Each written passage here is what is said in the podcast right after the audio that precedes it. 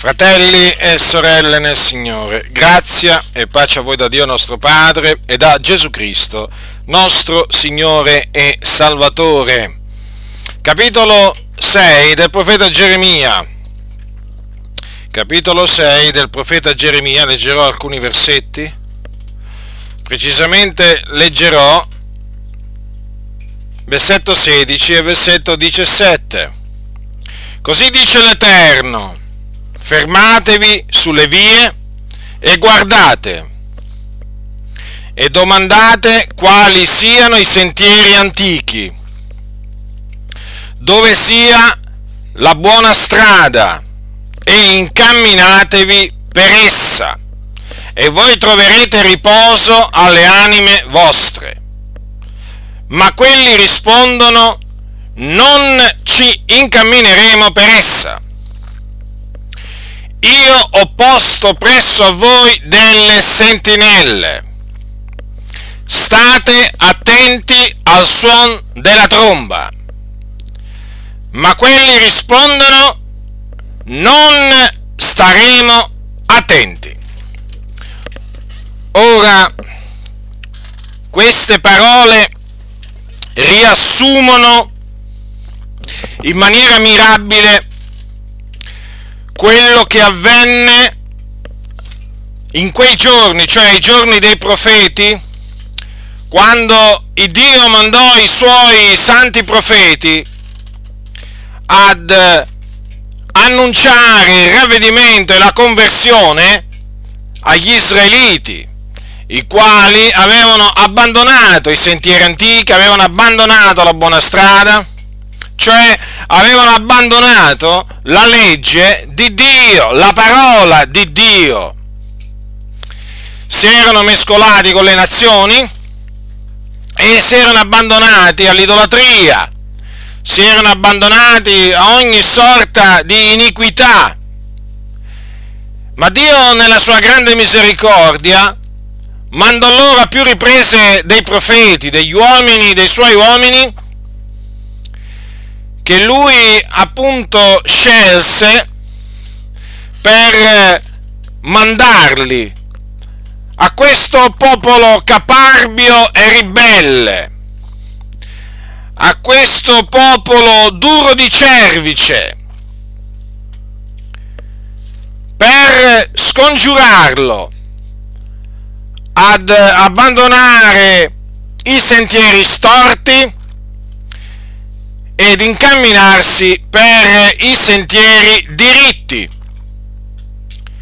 Un popolo dunque ribelle, un popolo che aveva preso la legge del suo Dio e se l'aveva gettata dietro le spalle.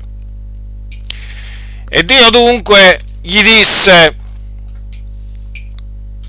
domandate quali siano i sentieri antichi, domandate dove sia la buona strada, incamminatevi per essa, e voi troverete riposo alle anime vostre. Disse loro, state attenti al suono della tromba, ma costoro non vollero incamminarsi per la buona strada, costoro non vollero stare attenti al suono della tromba, il che significa che rifiutarono gli ammonimenti dei profeti. Ora, vedete che il Signore avvertì, avvertì solennemente il suo popolo tramite i profeti, perché Dio è buono, fratelli nel Signore il Dio è buono, è grande in benignità.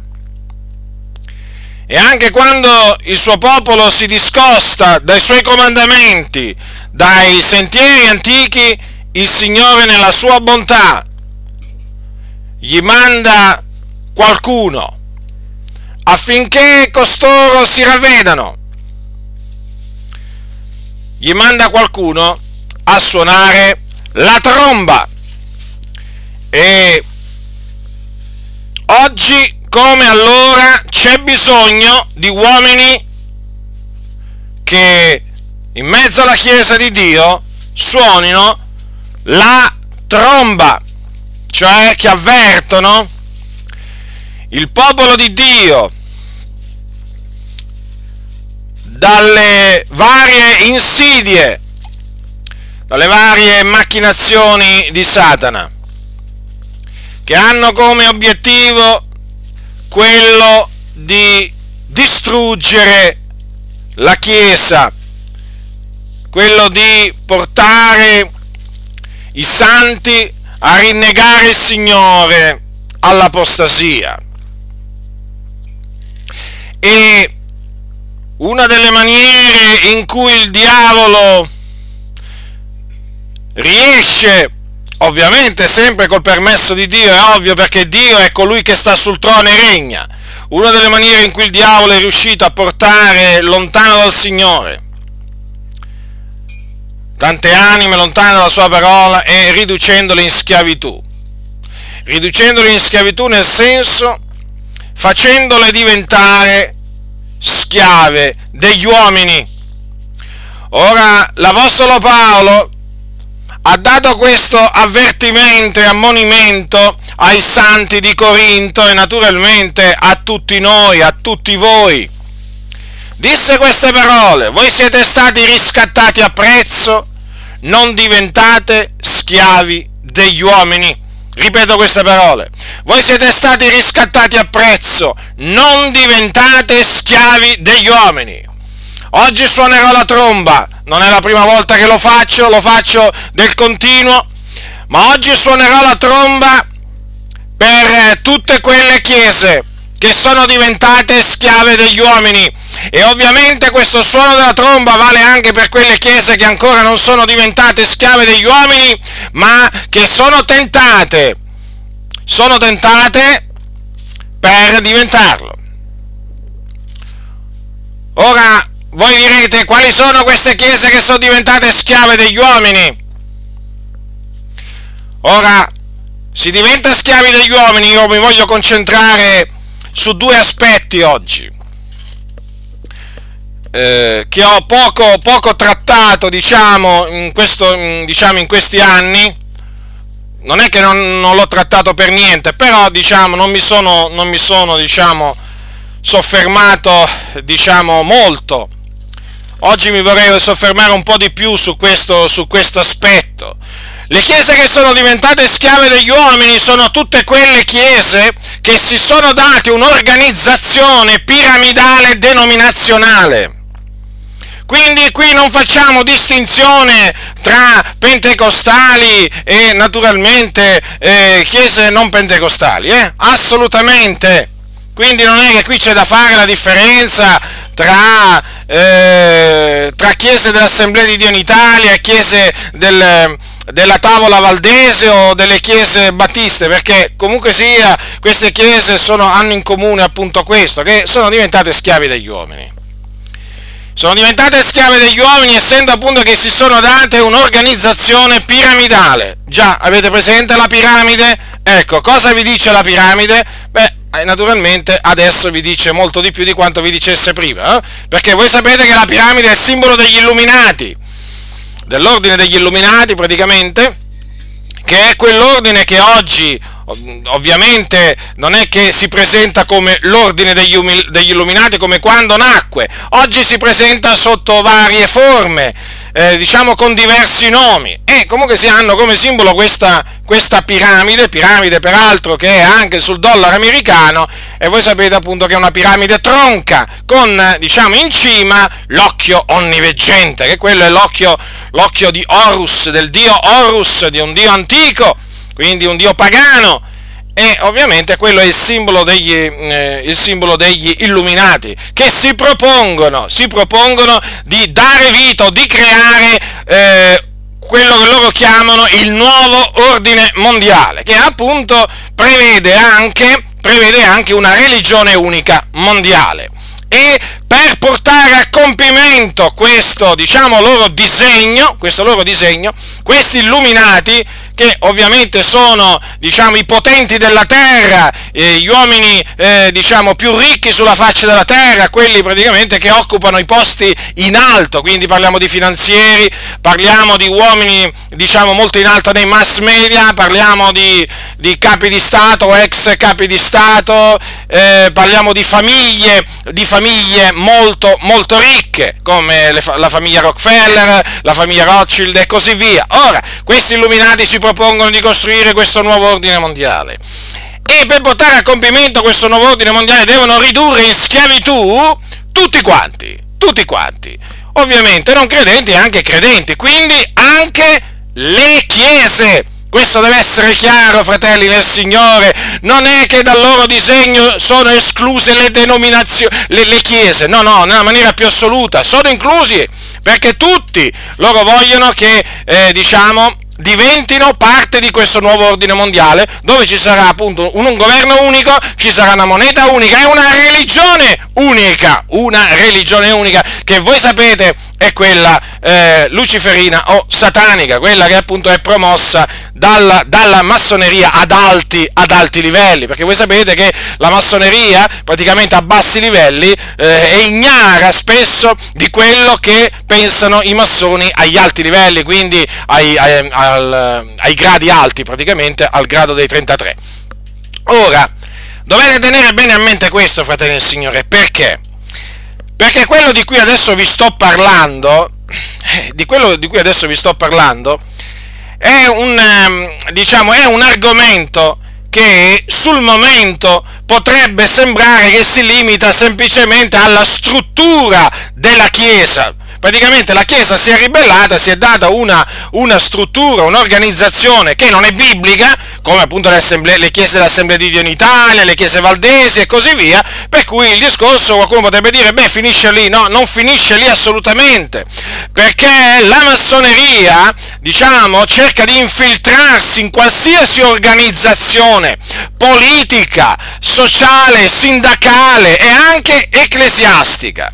Quindi è inevitabile che quando la massoneria o gli illuminati si trovano davanti delle organizzazioni costruite, diciamo, strutturate in forma piramidale, eh, naturalmente loro che cosa pensate che faranno? Cercheranno di appropriarsi dei vertici, dei dirigenti di queste denominazioni in una maniera o nell'altra possono far entrare dei loro emissari, quindi dei massoni con il grembiule, ma possono anche far entrare, diciamo, persone che appoggiano la massoneria senza essere per questo mai stati iniziati in nessuna loggia, ma che fanno comunque sia la volontà dei massoni e degli illuminati. E quindi cercano di farli entrare e cercano di farli entrare sempre nei posti alti, comunque sia in posti dove la loro voce conta, dove il loro parere conta e dove quindi possono eh, guidare, influenzare la denominazione a loro piacimento, appunto perché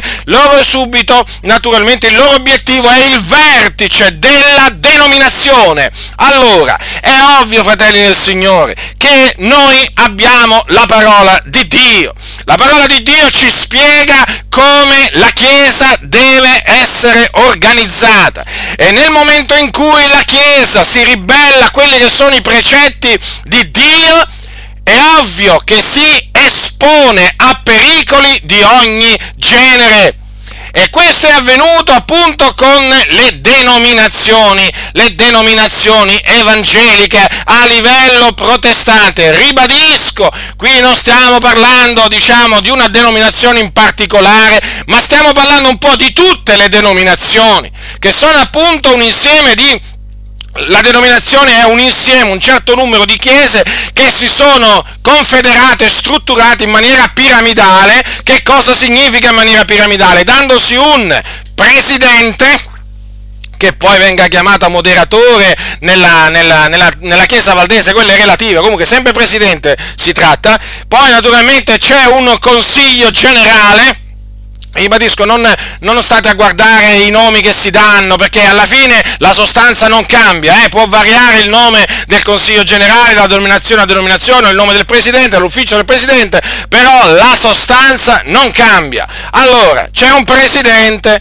poi vabbè, ovviamente c'è il Consiglio generale, no? formato dal segretario, da consiglieri e così via, e poi naturalmente ci sono dei comitati di zona, eh? E, ehm, e, poi ci sono ovviamente, a, a, a capo di ognuno del quale, no, ci sono naturalmente persone che ehm, hanno, voglio dire, come si dice, eh, che sono a capo di quel comitato di zona, no? usiamo questa espressione. Poi naturalmente ci sono le chiese locali dove appunto c'è un pastore che eh, fa un po' quello che vuole praticamente, o meglio, fa quello che vuole l'organizzazione, non quello che fa Dio, non quello che vuole Dio, ma quello che vuole l'organizzazione, perché? Perché deve gestire l'organizzazione in base allo statuto e il regolamento che si è dato appunto la denominazione. E poi c'è naturalmente c'è la base, c'è la base, sì, c'è un consiglio di chiesa formato diciamo da alcuni consiglieri, non vengono chiamati anziani ma consiglieri perché lo statuto impone questo lo statuto umano naturalmente, e poi c'è la base, quelli che non contano niente praticamente, eh? proprio quelli che non contano niente, perché alla base della piramide, alla base di ogni piramide, che sia quella degli illuminati, sia quella, che sia quella del, de, de, delle denominazioni, ci sono quelli che non contano niente. Allora partite dal presupposto, fratelli e signori, che fate parte di, que, di ancora spero per poco, di queste denominazioni che voi, voi che fate parte della base, non contate niente, siete semplicemente come dei numeri, dei numeri, o meglio, una, diciamo che siete dei portafogli, va? Perché voi praticamente si, eh, siete cari all'organizzazione per una sola ragione, perché avete un portafoglio e eh, naturalmente da questo portafoglio loro devono continuamente attingere per sostenere questa mega, eh, diciamo, mega struttura che è la denominazione con tutti i suoi rami, con tutte le sue, eh, voglio dire, tutte le sue strutture annesse e connesse, e allora voi contate solo questo, voi contate solo per questo, eh, perché date soldi. Per il resto non contate nulla, ve lo posso assicurare. Questa è una cosa oramai comprovata, dimostrata a tutti gli effetti. Allora, vi stavo dicendo, nel momento in cui la Chiesa si struttura in una maniera contraria alla parola di Dio, si espone a dei pericoli. E queste denominazioni si sono esposte a quale pericolo? A quello di farsi controllare da forze occulte, forze appunto che non hanno niente a che fare con la Chiesa. E queste forze occulte, fratelli nel Signore, non sono altro appunto che massoni, gli illuminati. Ah, qualcuno dirà, ma allora come, come, puoi dire una cosa del genere? Ma allora lo Stato italiano che concede il riconoscimento giuridico e poi, diciamo, concede l'intesa con lo Stato ad alcuni, allora tu vuoi dire che fa parte di questo sistema degli illuminati? Sì, voglio dire che fa parte del sistema degli illuminati. Ma qui naturalmente il discorso ci, potre, ci porterebbe lontano, comunque una cosa è certa fratelli nel Signore. Lo Stato italiano, come tanti altri stati, prendete lo, sta- lo Stato americano, è colluso con la massoneria e con gli illuminati. Quindi tutti coloro che, tutte quelle chiese che decidono, decidono di eh, praticamente eh, fare diciamo un patto con lo Stato o comunque sia di avvicinarsi allo Stato non fanno altro che cadere sotto l'influenza della massoneria degli illuminati direttamente, indirettamente, comunque sia ci cadono e saranno trascinate sempre più, sempre più verso, diciamo, verso il nuovo ordine mondiale. E proprio questo, fratelli del Signore, sta succedendo sotto i nostri occhi, solo che molti rifiutano di vedere queste cose. Ma perché tutte le denominazioni a livello mondiale si stanno aprendo? Fatevi questa domanda, tutte, in qualsiasi nazione, come mai si stanno aprendo tutte in una maniera o nell'altra, chi prima, chi dopo, chi meno, chi più? Come mai si sono aperte tutte all'ecumenismo? Come mai si sono aperte al dialogo interreligioso? Come mai nascono sempre più iniziative che invitano i cristiani a collaborare, queste denominazioni invi- sono invitati a collaborare con musulmani, induisti e così via, eh, per risolvere i problemi, diciamo, del mondo? Come mai? È evidente, fratelli del Signore, perché ci sono appunto persone che stanno lavorando nell'ombra, eh, lavorando nell'ombra per far convogliare tutte le denominazioni evangeliche tutte le denominazioni evangeliche, nessuna esclusa, appunto verso nuovo, verso il nuovo ordine mondiale.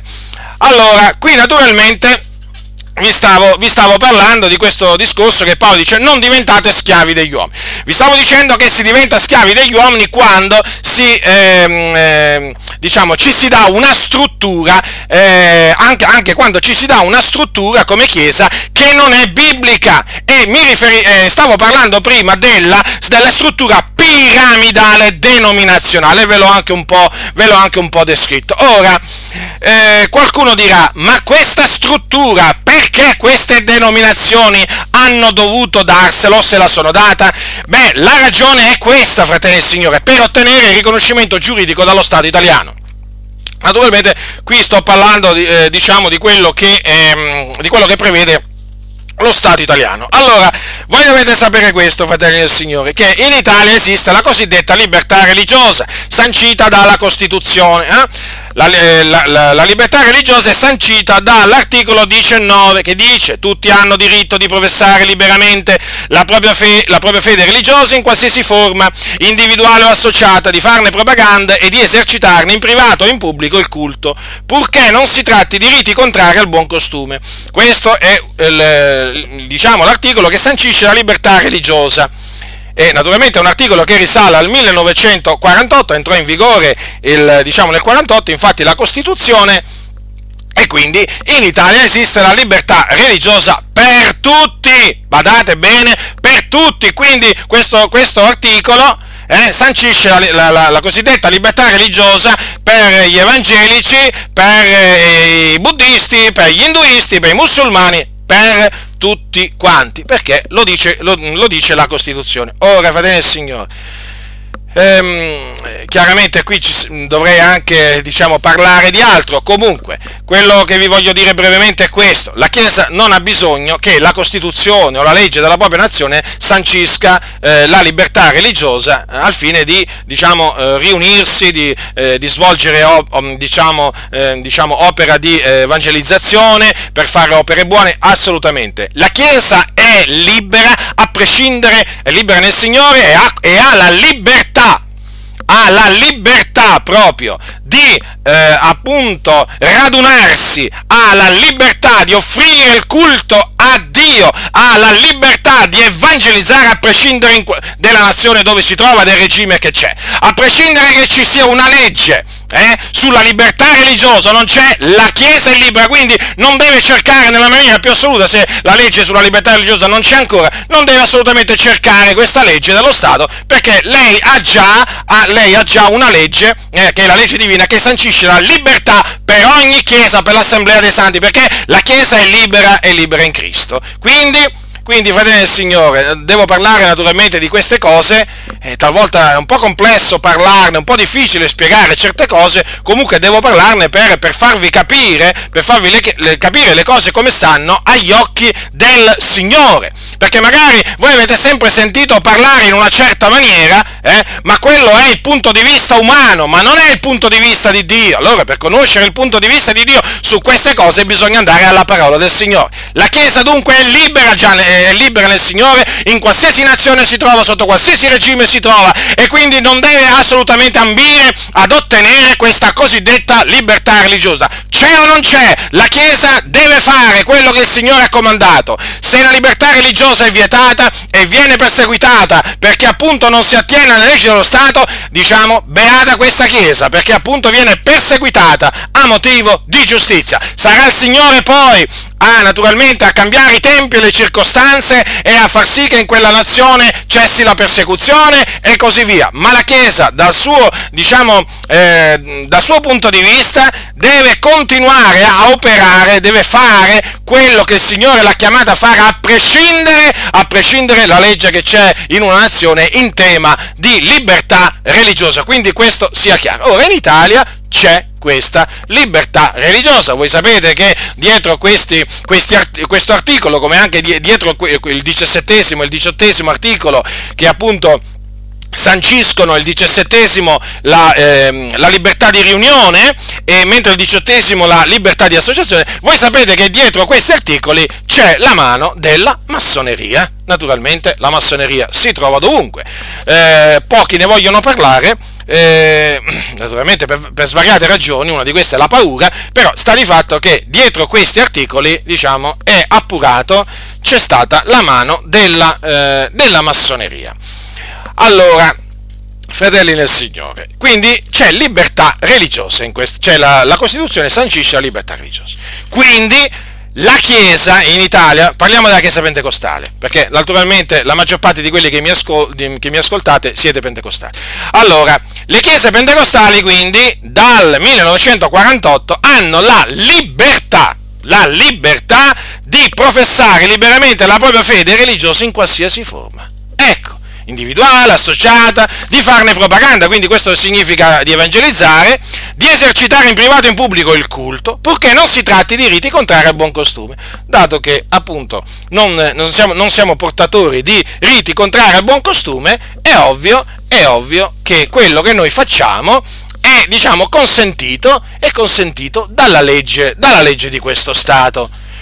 Ora qualcuno dirà, ma non basta a talune chiese, diciamo, tutto ciò. No, non basta. No, che cosa vogliono avere oltre la libertà religiosa? Perché voi leggendo questo articolo, questo articolo di legge, eh, fratelli del Signore, allora, voi leggendo questo articolo dico, ah, vedi tu, la Chiesa quindi, lo Stato praticamente non la perseguita perché lo Stato, diciamo, l'autorizza e gli permette appunto praticamente di fare quello da, senza appunto, eh, senza interferire, comunque sia senza nessun atto di persecuzione, di discriminazione, gli permette di fare quello che appunto eh, tranquillamente, quindi senza disturbarlo, quello che il Signore ha comandato di fare alla Chiesa. Quindi la Chiesa si può radunare nelle case eh? La Chiesa si può radunare nelle case come faceva anticamente, può celebrare il culto al Signore liberamente, eh? può evangelizzare liberamente per strada, sì sì, tu puoi andare per strada a evangelizzare, a parlare del Signore a quello che incontri lì eh, sulla piazza, tranquillo. Cioè, in Italia la, la, diciamo, la Costituzione ti dà questo, ti dà diciamo questo, come si dice, ti concede questa libertà. Va, usiamo questa espressione, non è che abbiamo bisogno, lo ribadisco, dello Stato che ci concede questa libertà, però dal punto di vista giuridico lo Stato ci concede questo nel senso che non ci perseguita se noi andiamo, ehm, diciamo, a evangelizzare per strada. Allora, qualcuno naturalmente potrebbe dire, ma allora com'è possibile? com'è possibile che certe chiese si, eh, si, sono volute strutturare in maniera piramidale gerarchica, perché poi la, la forma piramidale è una forma gerarchica, no? Per quale recondito motivo? Molti non lo sanno, molti non lo sanno e allora glielo spiego io. Allora, il riconoscimento giuridico che molte chiese, quantunque appunto in Italia ci sia libertà religiosa, hanno voluto e vogliono, eh, eh, è naturalmente ricercato perché? Perché con il riconoscimento giuridico le chiese che appunto entrano a far parte di questa organizzazione eh, riconosciuta giuridicamente, ha, l'organizzazione in se stessa peraltro, ha appunto dei, mh, mm, eh, dei diritti che se non si eh, strutturano eh, in, ehm, in, forma gerarchica e piramidale non avrebbero. Allora mi spiego, il riconoscimento giuridico che cos'è? Consiste nel conseguimento della personalità giuridica attraverso l'iscrizione nel relativo registro delle persone giuridiche istituito presso le prefetture. Allora, questo riconoscimento, ascoltate che cosa comporta, perché ha degli effetti. Ascoltate che cosa conferisce il riconoscimento giuridico e poi capirete, capirete il resto del discorso, o comunque meglio il mio discorso. Conferisce autonomia patrimoniale dell'associazione, con la conseguenza che gli amministratori avranno responsabilità limitata, laddove invece nelle associazioni non riconosciute gli stessi rispondono personalmente e solidalmente delle obbligazioni contratte. Dunque, notate la differenza. Poi, conferisce la possibilità di acquisire beni immobili a titolo gratuito, accettare donazioni ed eredità, conseguire legati, questa possibilità è esclusa per le associazioni non riconosciute, cioè praticamente per quelle chiese che non, sono, non hanno il riconoscimento giuridico, comprendete? Poi ci sono del, ehm, il riconoscimento giuridico, eh, diciamo, conferisce eh, la possibilità di fruire di agevolazioni fiscali. E qui naturalmente voi sapete che eh, con l'amore del denaro che esiste nelle chiese, ovviamente questo alletta molto, no? la possibilità di fruire di agevolazioni fiscali. Allora ecco, subito la corsa al riconoscimento giuridico. Ma per ottenere il riconoscimento giuridico, lo Stato italiano che cosa vuole? O meglio, quali sono le condizioni che lo Stato dice alle chiese? Eh? Eh, praticamente che, eh, che, vogliono avere ehm, questo riconoscimento e praticamente si devono strutturare, in, si devono organizzare come vuole lo Stato italiano. Allora, allora praticamente cosa, cosa succede? Che per conseguire il riconoscimento è necessario che lo scopo dell'associazione sia definito e lecito, che il patrimonio sia adeguato alle finalità che intende perseguire e che l'atto costitutivo e lo statuto contengano indicazioni precise in ordine alla denominazione, alla sede ed all'ordinamento interno. In particolare nello statuto devono essere disciplinate le modalità di costituzione e di funzionamento degli organi ed indicati i poteri attribuiti ai loro componenti. Poi dovranno nello statuto essere disciplinate le modalità di estinzione dell'associazione e di devoluzione del patrimonio. Ora, poi il riconoscimento si ottiene ovviamente presentando alla prefettura, eh, naturalmente nella cui provincia è stabilita la sede dell'associazione, un'apposita domanda sottoscritta dal fondatore o da coloro ai quali è conferita la rappresentanza. Hm? Bisogna allegarci poi la copia autentica dell'atto costitutivo e dello statuto. Poi bisogna oltre a ciò è necessario che l'organizzazione dimostri la consistenza del patrimonio attraverso idonea documentazione da allegare alla domanda, quindi praticamente lo Stato vuole sapere a quanto ammonta il tuo patrimonio immobiliare e non è una cosa da poco. E poi naturalmente eh, c'è ah, appunto questa domanda che viene, eh, che viene fatta.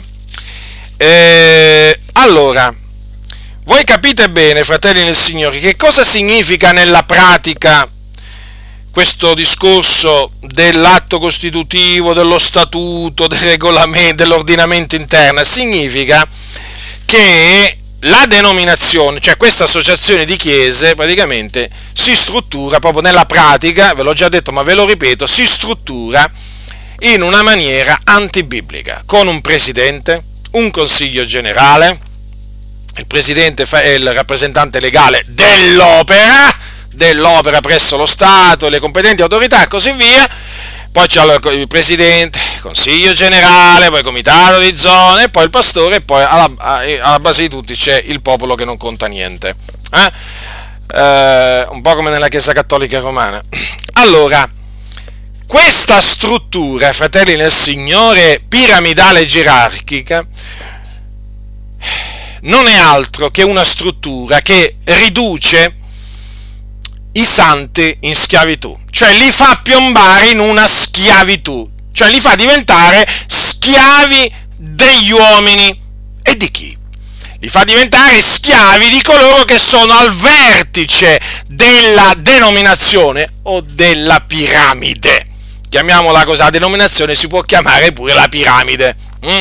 A piramide evangelica, ecco, diamogli questo soprannome.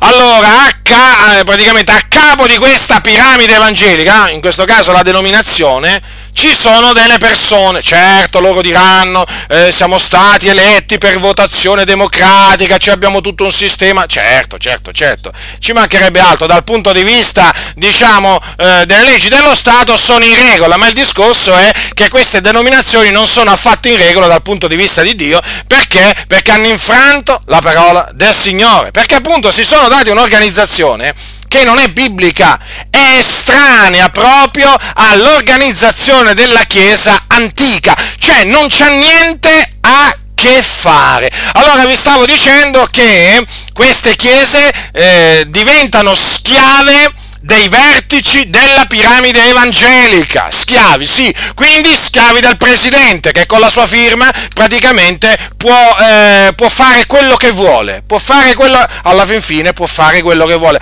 anzi nemmeno con la firma, con la parola, basta che parla il presidente e sono guai, eh? sono guai per chi? Per quelli naturalmente che si vogliono eh, conformare alla parola di Dio. No, no, i guai non sono mai per gli empi nelle denominazioni, no, non per i fornicatori guai, no, assolutamente, nemmeno per gli adulteri, nemmeno per gli omosessuali, neppure per i ladri, vi dico di più, neppure per i pedofili, sono per i giusti, perché i giusti sono un continuo pericolo per la denominazione, perché?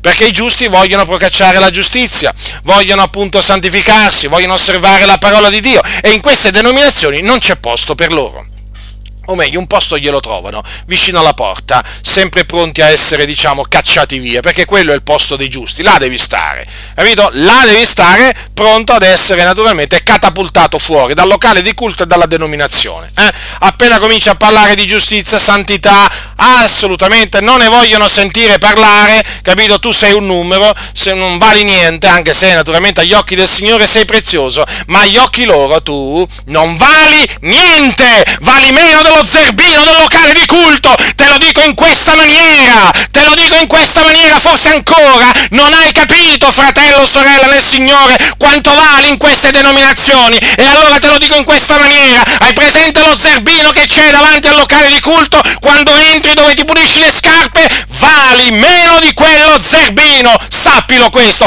tu dirai in parlare duro, non esagerare, fratello, no, non sto esagerando, non sto esagerando assolutamente non sto esagerando. Allora si sono dati praticamente una struttura che ha ridotto in schiavitù queste chiese. Perché?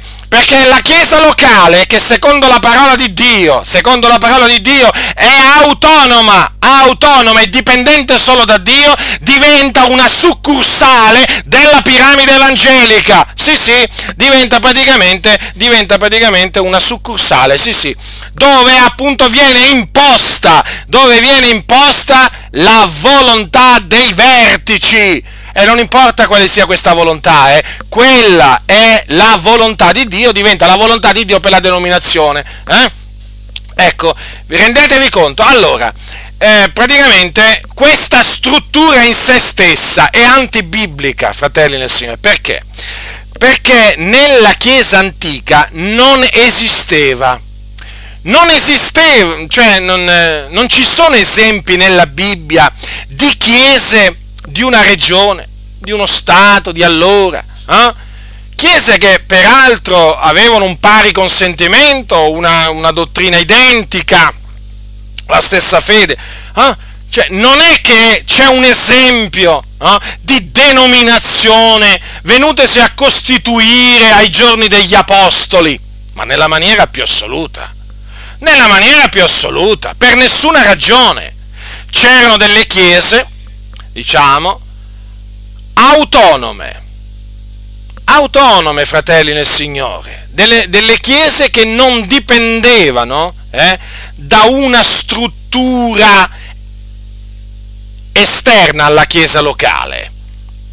No, non esisteva una sovrastruttura ecclesiale come appunto quella della denominazione. È qualcosa di inesistente nel Nuovo Testamento. E come voler, cer- voler, cercare di dimostrare, voler cercare di dimostrare l'esistenza di questa, de- di questa diciamo, organizzazione piramidale nella Chiesa antica è come voler dimostrare l'esistenza del purgatorio nel Nuovo Testamento, o l'esistenza dell'Ave Maria, o l'esistenza del primato, eh, del primato di quello che viene chiamato appunto eh, il vescovo di Roma, hm? il cosiddetto Papa. Ora, se qualcuno vi dice, ma è dimostrato il primato del vescovo di Roma nella Bibbia? Voi dite no. Se qualcuno vi domanda, ma nel Nuovo Testamento c'è l'Ave Maria? No, voi gli dite, perché? Perché la Bibbia non ne parla. Poi se vi, qualcuno vi chiede ancora, no, parlo a voi, a voi che fate parte della piramide evangelica, di, di, queste piramidi evangeliche, se qualcuno vi domanda, ma nella Bibbia, fatemi capire, ma il purgatorio esiste? Eh? No, voi gli dite, la Bibbia non parla, non esiste, non esiste il purgatorio nella Bibbia. Eh? Poi naturalmente se vi chiedono se esistono pellegrinaggi, no, nemmeno i pellegrinaggi. Culto delle reliquie, no, nemmeno il culto delle reliquie. Eh? E se qualcuno vi domanda, ma nella Bibbia l'organizzazione piramidale, verticistica che ha la vostra organizzazione, la vostra associazione di chiese, dov'è? Me lo potete dimostrare?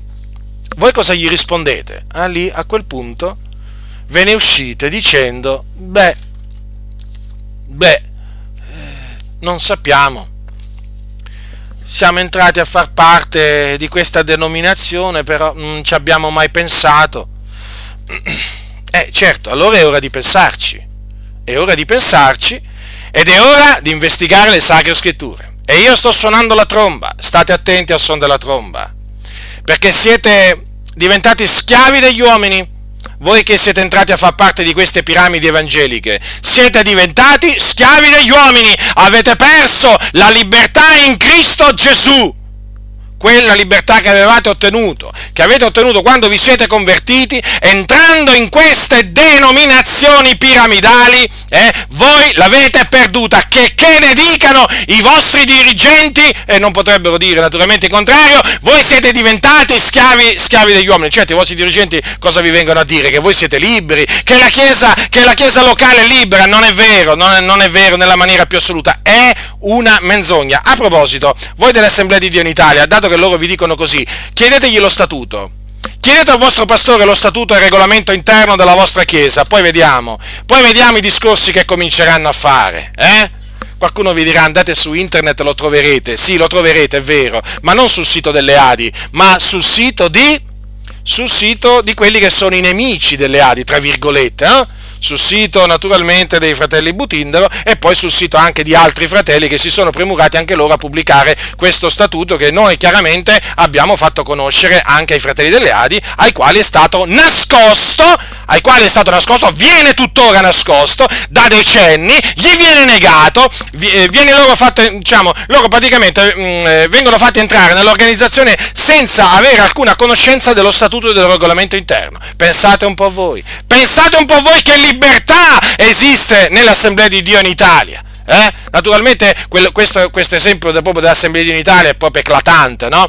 Perché praticamente è la prima denominazione che abbiamo incontrato che praticamente nasconde il proprio statuto e regolamento interno ai propri membri.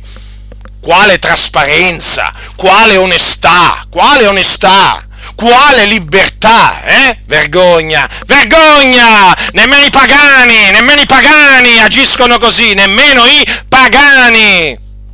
Allora, vi stavo dicendo, questa struttura piramidale eh, è, non è dimostrabile con la Sacra Scrittura, nella maniera più assoluta. Anzi, questa struttura piramidale piramidale va a, eh, diciamo, ad annullare l'autonomia e l'indipendenza della Chiesa locale, che appunto la Bibbia non dice che anticamente possedesse una sovrastruttura.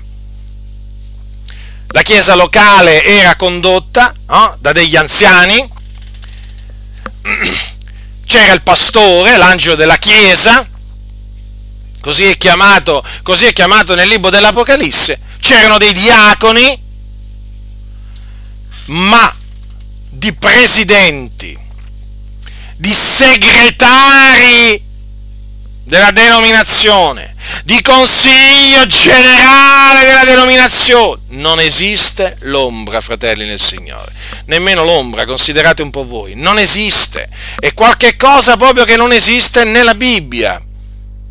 Questi sono titoli titoli naturalmente che hanno taluni in queste denominazioni, ma perché? Perché si sono dati uno statuto e un regolamento interno come ha ordinato di fare lo Stato in cambio del riconoscimento giuridico. Comprendete dunque, fratelli nel Signore, perché siete diventati schiavi degli uomini? Non è molto semplice il discorso? Non è molto semplice? Voi leggete il Nuovo Testamento, ma leggetelo, lo potete leggere 10, 100, 1000, 10.000 volte, 100.000 volte, un milione di volte. Il Nuovo Testamento. Non troverete, non troverete la piramide evangelica. Non la troverete, fratelli nel Signore, non la troverete perché è qualcosa appunto di estranea, proprio di estraneo all'insegnamento della parola di Dio, di qualcosa estraneo proprio all'organizzazione della Chiesa, della Chiesa primitiva. Ma leggete il libro degli atti, basta che voi leggiate il libro degli atti, solo il libro degli atti, guardate, e vi renderete conto, vi renderete conto che c'è una netta differenza eh, tra come erano appunto organizzate le chiese anticamente e come si sono organizzate oggi le denominazioni evangeliche.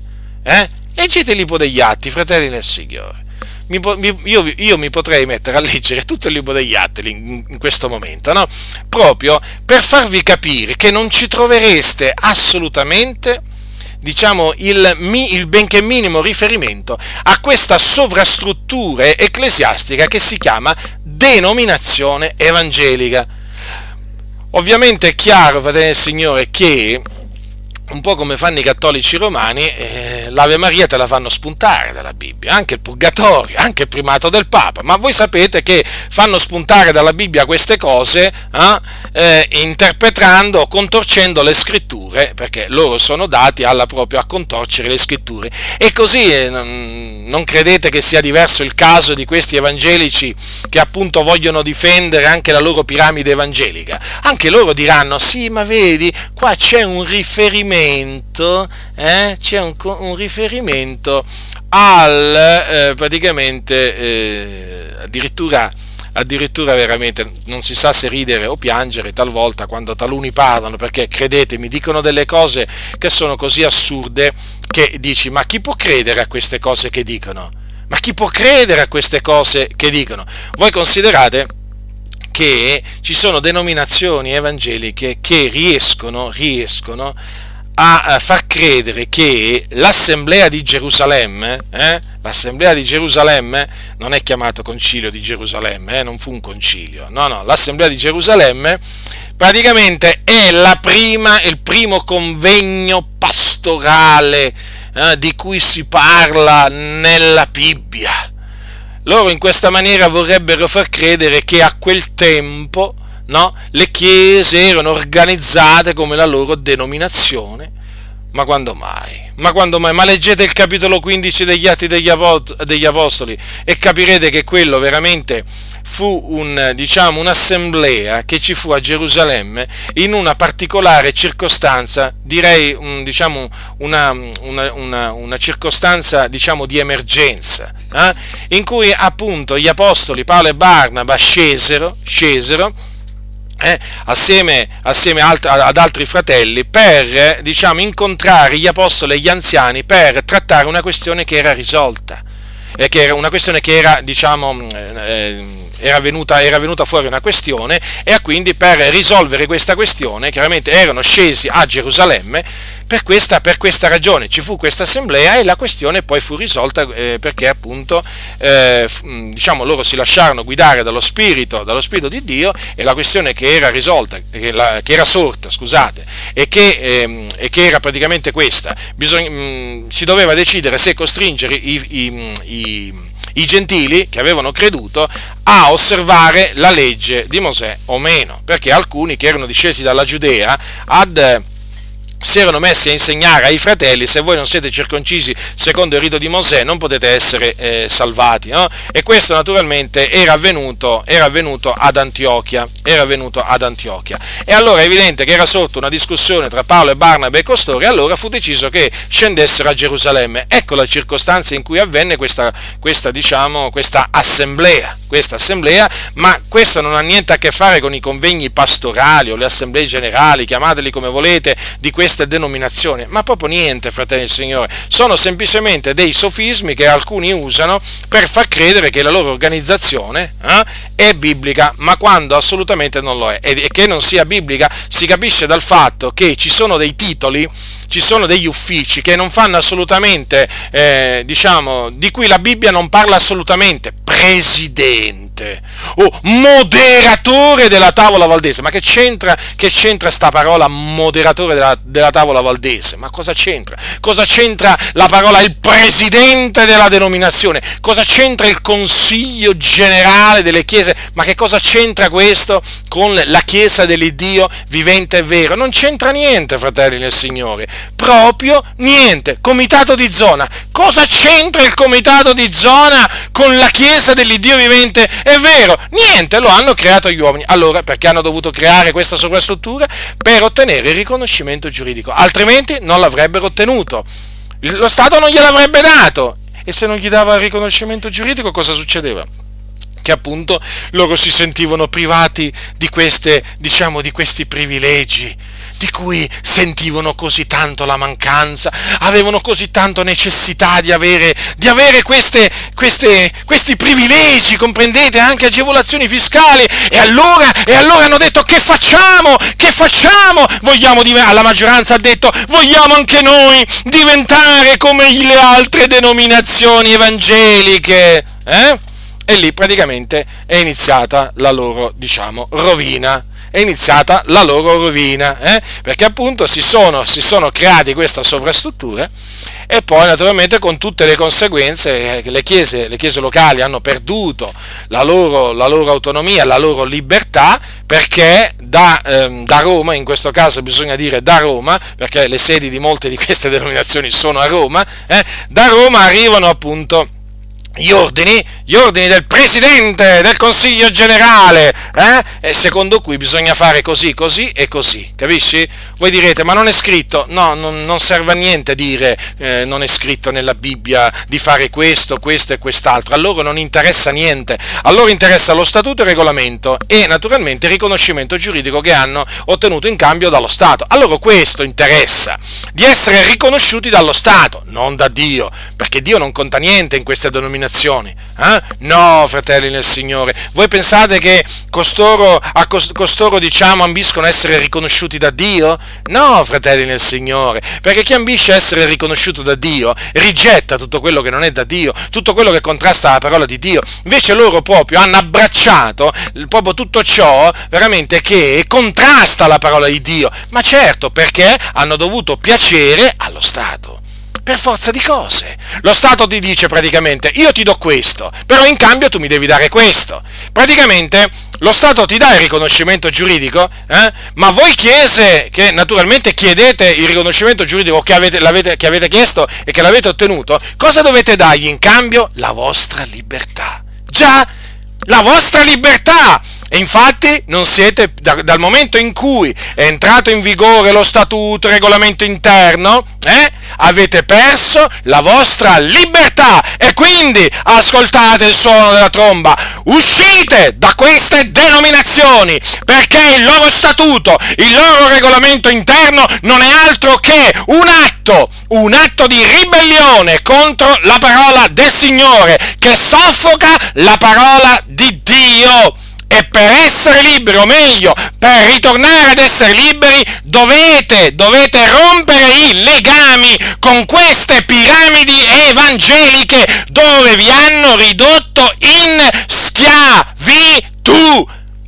Guardate, fratelli del Signore, ascoltate potete anche non capire certe cose, ma vi posso assicurare, vi posso assicurare che la Chiesa che ottiene il riconoscimento giuridico dallo Stato perde la sua libertà nel Signore, la perde, certo, perché la libertà nel Signore eh, c'è solamente camminando, seguendo i suoi precetti. Non ci può essere libertà, diciamo, ribellandosi ai precetti del Signore. In altre parole, non ci può essere libertà vera se ci si attiene alla menzogna perché solo la verità ti rende libero.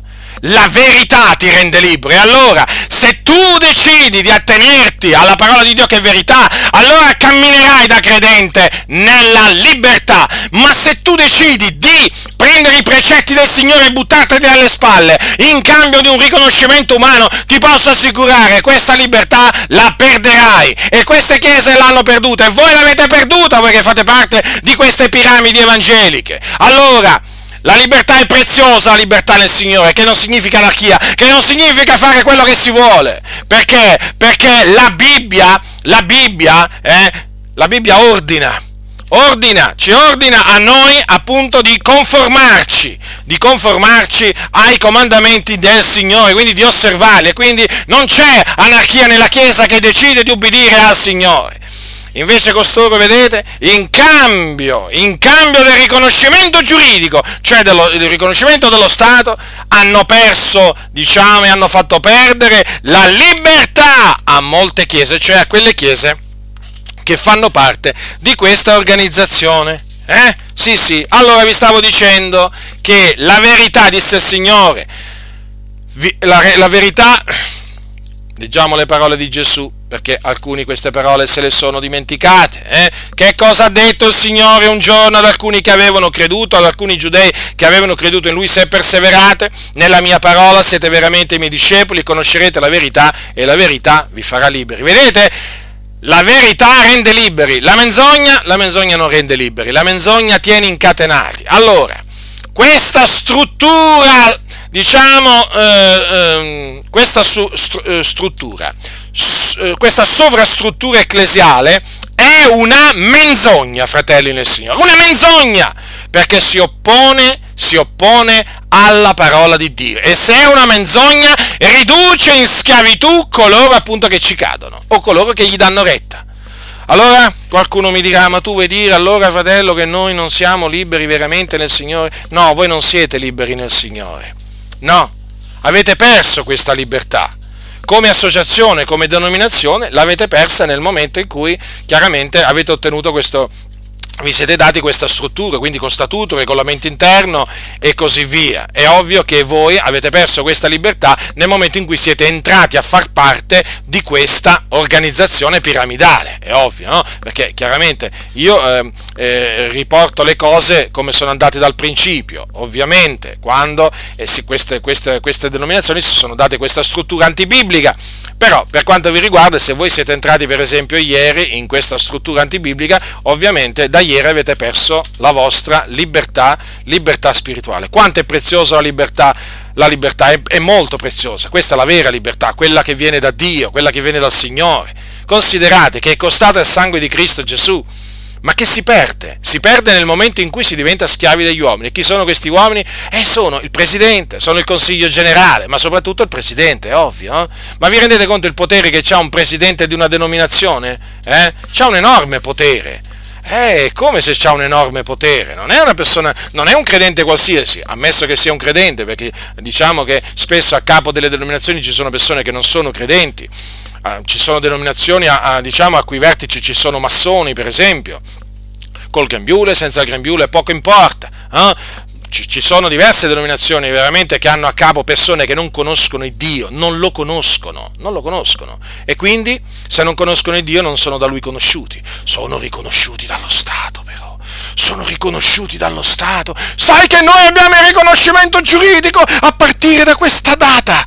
Eh?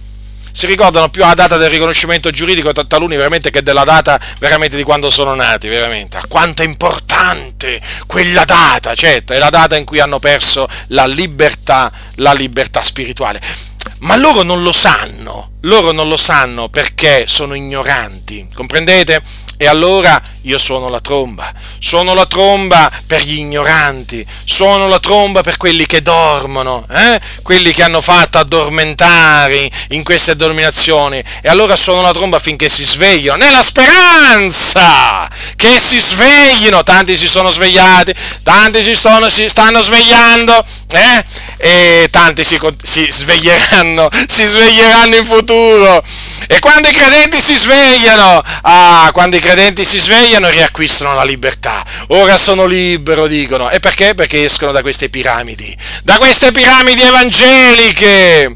Comprendete? Comprendete, fratelli del Signore, come molti sono diventati schiavi degli uomini, entrando a far parte di strutture ecclesiastiche antibibliche proprio, piena, proprio assolutamente antibibliche, che hanno proprio ridotto, ridotto i credenti proprio a degli schiavi a degli schiavi. Infatti voi appena li incontrate, appena li incontrate questi, questi credenti, vi rendete subito conto da come parlano che non sono liberi nel Signore, sono schiavi, sono schiavi di un sistema piramidale, di un sistema piramidale. E parlano addirittura i pastori di questo sistema piramidale, parlano, sapete in che maniera? In questa maniera i miei superiori mi hanno detto, ah ecco, già, i miei superiori dicono.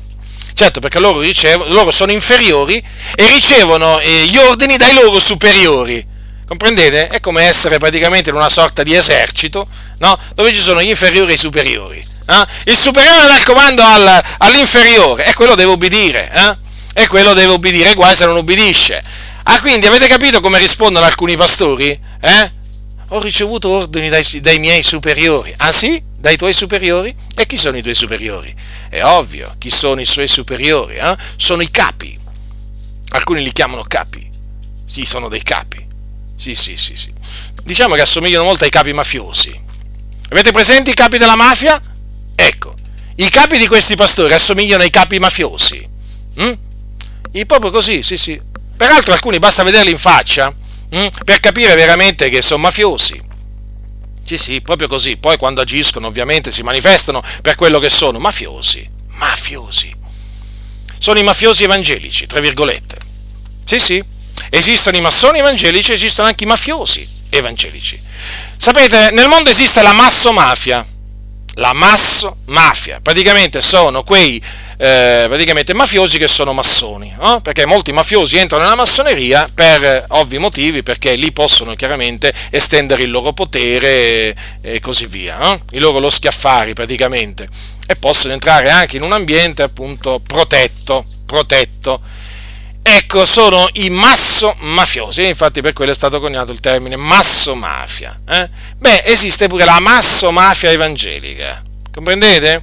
massoni, mafiosi, eh, che portano il nome di evangelici, ma non hanno niente di cristiano. Questi hanno del massone, hanno del mafioso, ma non hanno niente del cristiano. Appena li incontrate sembrano persone della strada, persone del mondo, eh?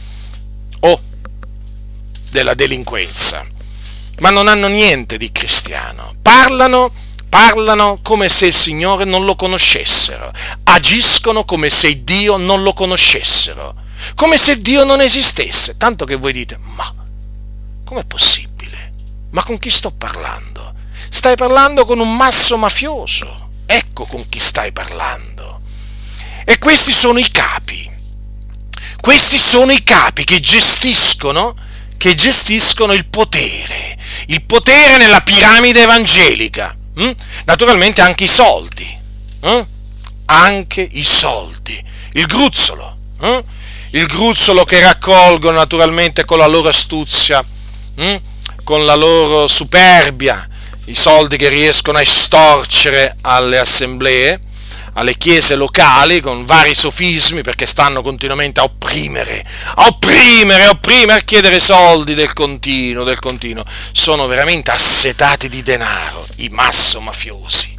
Sono assetati di denaro, esattamente come quelli del mondo come quelli del mondo. Quindi vedete un po' voi, fratelli che fate parte di queste organizzazioni, mh, hm, come avete perso la vostra libertà, ve lo dico con ogni franchezza, voi avete perso la vostra libertà spirituale.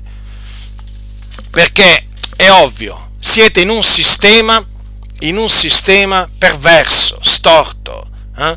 in un sistema che si oppone a quello che è il sistema stabilito da Dio per la sua Chiesa. Sì, proprio così, fratelli nel Signore cosa c'è, diciamo, voglio dire, per confutare queste denominazioni, sapete, la struttura di queste denominazioni? Non è che ci vogliono lunghi discorsi, basta dire che non esistono nella Bibbia. Basta dire che non esistono nella Bibbia. Sapete, un è un po' come confutare il purgatorio. Per, per confutare il purgatorio, sapete, ci vogliono due passi per confutare l'Ave Maria, eh, voglio dire, ce ne, ce ne, vuole magari solo uno di passo, no? il culto a Maria per esempio. C'è un passo solo della Bibbia per dimostrare che non esiste, che è qualcosa di antibiblio. Eh, voglio dire, o talvolta basta dire non esiste nella Bibbia, per dimostrare l'antibiblicità di questa piramide, piramide diciamo, de, de, queste piramidi evangeliche, basta dire non esistono nella Bibbia. Ma questo, cioè, senza lunghi discorsi, sapete? O basta dire leggetevi il libro degli Atti degli Apostoli, leggete le epistole e poi vi renderete conto da voi stessi che il vostro statuto, il vostro regolamento interno eh, non ha niente a che fare, niente a che fare con l'organizzazione della Chiesa primitiva. Ma se basta dire che nelle chiese, nella Chiesa locale hanno sostituito il termine anziani hm, con quello di consiglieri. Beh, basta solo questo, no? Ma dove sta scritto? Dove sta scritto questo? Che praticamente le chiese erano condotte da dei consiglieri? Eh? Non esiste. C'erano dei consiglieri? Dei consiglieri nelle chiese? Sicuramente c'erano quelli che davano consigli. Hm? Ma gli anziani non erano chiamati consiglieri. Perché questo nome? Perché l'ha, l'ha voluto lo Stato. Eh? Ma ci sono anche tante altre, tante altre storture. Tante altre storture ma veramente tante altre, perché basta prendere il loro statuto, il loro regolamento interno eh, e cominciare veramente a analizzarlo per rendersi conto veramente della, dei numerosi precetti antibiblici, veramente precetti che voltano le spalle alla verità e di cui naturalmente poi eh, i credenti diventano schiavi, diventano schiavi, sì sì, proprio così. Vedete dunque che le chiese che si sono dati questa struttura piramidale, gerarchica, non vi fate ingannare da quelli che vi dicono, ah, oh, tra di noi non esiste una gerarchia. Siamo tutti fratelli, sì, sì, gli avevano detto così a quel fratello, non ti preoccupare fratello, eh? rimarremo sempre fratelli, come lo siamo adesso, rimarremo anche dopo che entrerà in vigore lo statuto e il regolamento interno. E si è visto, si è visto come sono rimasti i fratelli. Quello appena è diventato presidente eh, l'ha cominciato a guardare dall'alto in basso, come si suol dire. Certo, perché quell'altro alla fin fine eh, diventava quello che non era naturalmente nella gerarchia, che non contava niente, eh, diventava un credente di serie B già già o di serie C, di serie D, dipende, perché eh, chiaramente in queste piramidi evangeliche poi eh, dipende in quale, in quale posto ti trovi, no? voglio dire, dipende perché chiaramente ci sono diverse categorie, la te- categoria massima naturalmente è là dove c'è, dove c'è praticamente la cima della piramide, però sapete che eh, alcuni preferiscono stare in alto anziché in basso alla piramide, quelli in basso non contano niente, quindi è chiaro che tutti hanno l'interesse a salire, a fare carriera, a fare carriera. Se sei un massone, Col grembiule, senza grembiule, poco importa, ti assicuro, farai carriera, farai carriera, ma è assicurata la carriera ai massoni in queste denominazioni, perché parlano esattamente, parlano e ragionano come vuole lo Stato. Eh? Sì, come vuole lo Stato. Tu se ragioni come un massone, stai tranquillo che farai strada, farai strada anche nelle denominazioni, anche nelle denominazioni, anche perché, anche perché la massoneria in una maniera o nell'altra ti spingerà ti spingerà, no? ti darà una bella spinta affinché tu salga, salga, salga, no? per arrivare in cima, in cima alla piramide. Eh? E naturalmente poi devi servire la massoneria, è ovvio, no? È ovvio che devi, devi, servire la causa massonica e quindi devi promuovere come capo dell'organizzazione poi i principi di libertà, eh, uguaglianza e fratellanza. E altrimenti perché? Perché arrivi là? Eh? Per promuovere appunto questi, questi, questi principi così tanto cari anche allo Stato italiano e quindi voglio dire lo Stato ti dà il riconoscimento giuridico, beh tu quindi ti devi adeguare, ti devi adeguare alla filosofia massonica eh, o comunque agli ideali massonici di cui, eh, di cui, è portatore anche lo Stato italiano perché bisogna dire le cose, le cose come stanno. Infatti come voi sapete il governo di questa nazione, voglio dire, ha rispetto per, eh, per le le grandi obbedienze massoniche di questa nazione, in particolare per il Grande Oriente d'Italia, perché appunto il Grande Oriente d'Italia ha contribuito notevolmente all'unione d'Italia, all'unità d'Italia tramite i massoni. Eh, eh, Garibaldi e Mazzini, nonché spiritisti, spiritisti, eh? lo dico questo per, quei, per quegli ignoranti in mezzo alle chiese evangeliche che vogliono far passare Garibaldi e Mazzini per dei cristiani, per degli evangelici, persone che professavano eh, diciamo, gli ideali evangelici, ma questi erano spiritisti erano spiritisti. Fatevi una ricerca seria, seria, eh? non sui libri delle vostre eh, organizzazioni o diciamo su qualche, su qualche diciamo, giornaletto della vostra organizzazione. No, no, no, fate delle serie ricerche dove dovete farle e poi vedrete che scoprirete che Garibaldi e Mazzini, oltre che massoni, eh, erano spiritisti, cioè dati allo spiritismo. Eh?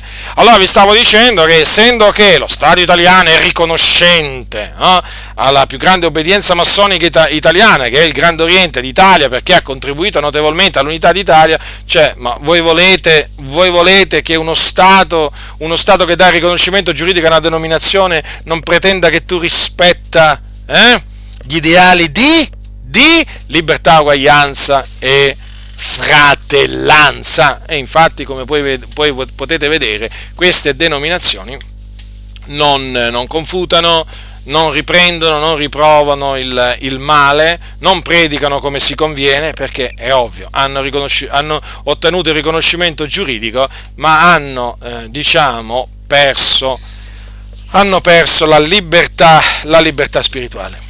Ora vi voglio parlare di un'altra maniera in cui naturalmente la Chiesa diventa schiava degli uomini e naturalmente è collegata, collegata al, a quello che vi ho appena finito di dire, cioè all'ottenimento del riconoscimento giuridico, perché c'è un passo ulteriore, superiore, eh? Eh, diciamo, mh, mm, eh, diciamo che poi queste chiese possono fare eh, per, per diventare ancora proprio più schiave ancora, più schiave proprio ancora. Ed è praticamente il passo che eh, dell'intesa con lo Stato. Eh, la stipulazione di un'intesa con lo Stato. Allora voi dovete sapere che l'articolo 8 della Costituzione italiana eh, stabilisce eh, dopo aver affermato che tutte le confessioni religiose sono ugualmente libere davanti alla legge e che hanno diritto ad organizzarsi secondo i propri statuti, purché non contrastino con l'ordinamento giuridico italiano, ebbene l'articolo 8 stabilisce che i loro rapporti con lo Stato sono regolati per legge sulla base di intese con le relative rappresentanze. Ora, per ottenere un'intesa con lo Stato bisogna farne richiesta, ovviamente, no? E eh, la, di, dicono appunto cioè secondo appunto eh, quello che prescrive la legge italiana, le richieste di intesa vengono preventivamente sottoposte al parere del Ministero dell'Interno, alla Direzione Generale Affari dei Culti. La competenza ad avviare le trattative in vista della stipula di questa intesa spetta al governo. Ora, poi naturalmente le confessioni interessate si devono rivolgere tramite istanza al Presidente del Consiglio dei Ministri il quale cosa fa? Affida l'incarico di condurre le trattative con la rappresentanza delle confessioni religiose al sottosegretario segretario del Consiglio dei Ministri. Ora, le trattative vengono avviate solo con le confessioni che abbiano ottenuto il riconoscimento della personalità giuridica su parere favorevole del Consiglio di Stato. Allora, ascoltate attentamente. Come potete vedere, per eh, stipulare un'intesa con lo Stato, una denominazione, praticamente deve prima, un'associazione evangelica, deve avere prima ottenuto il riconoscimento giuridico. Poi, con questo naturalmente intesa con lo Stato, cosa viene fuori? Viene fuori una legge, no? Poi quando lo Stato approva, viene fuori una legge che appunto sancisce proprio questa intesa. E qui in Italia naturalmente già diverse denominazioni evangeliche hanno ottenuto, hanno, hanno, hanno ottenuto questa, questa intesa.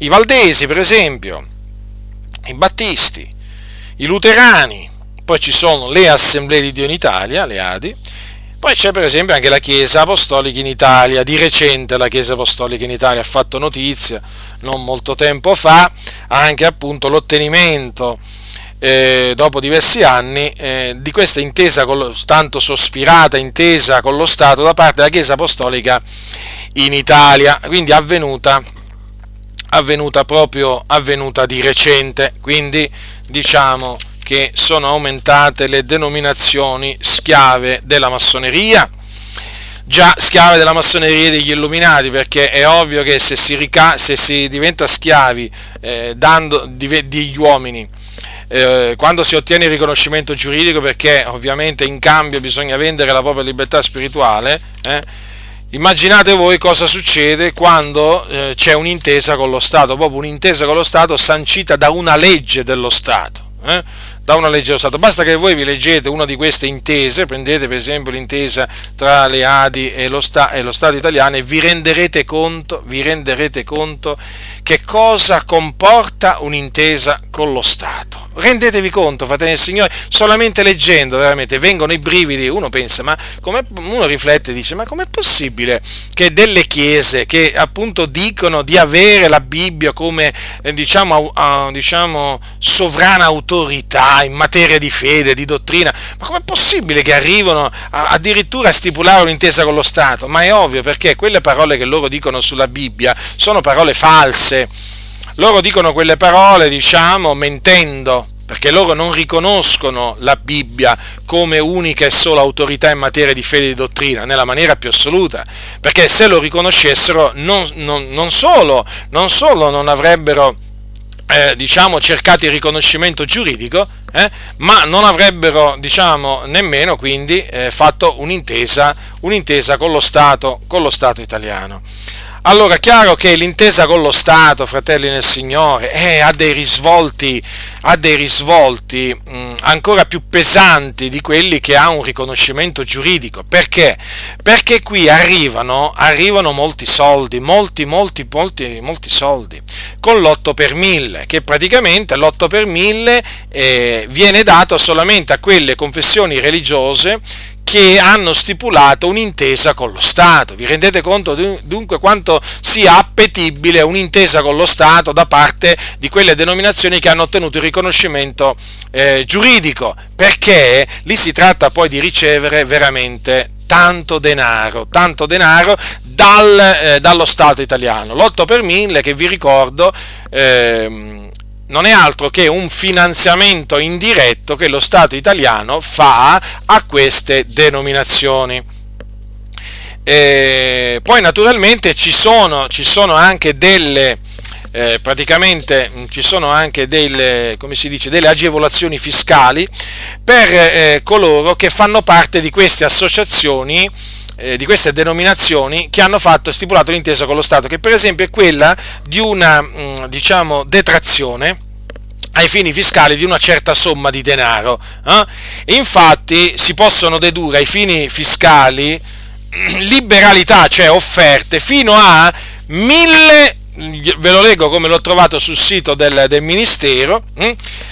Allora sul sito governativo, quindi sul sito governativo, praticamente fino a 1032,91 euro a favore appunto della, eh, della, denominazione che ha stipulato l'intesa con lo Stato. In questo caso facciamo un esempio, un membro dell'Assemblea di Dio in Italia chiaramente ha questa, mh, mm, come dire, ma non solo, non solo, un membro dell'Assemblea di Unitaria, perché lì alla fin fine non è che devi essere un membro, basta che tu praticamente, basta che tu fai una donazione di questo importo, o comunque fino a questo importo, a quella denominazione, e poi naturalmente ti verrà, ti verrà appunto concesso questa deduzione. Tutto naturalmente dal punto di vista, diciamo, le, eh, è legale tutto questo, eh, badate bene, dal punto di vista legale, dal punto di vista dello Stato è perfettamente legale ma è dal punto di vista di Dio che costituisce appunto una violazione della, eh, della parola eh, del Signore.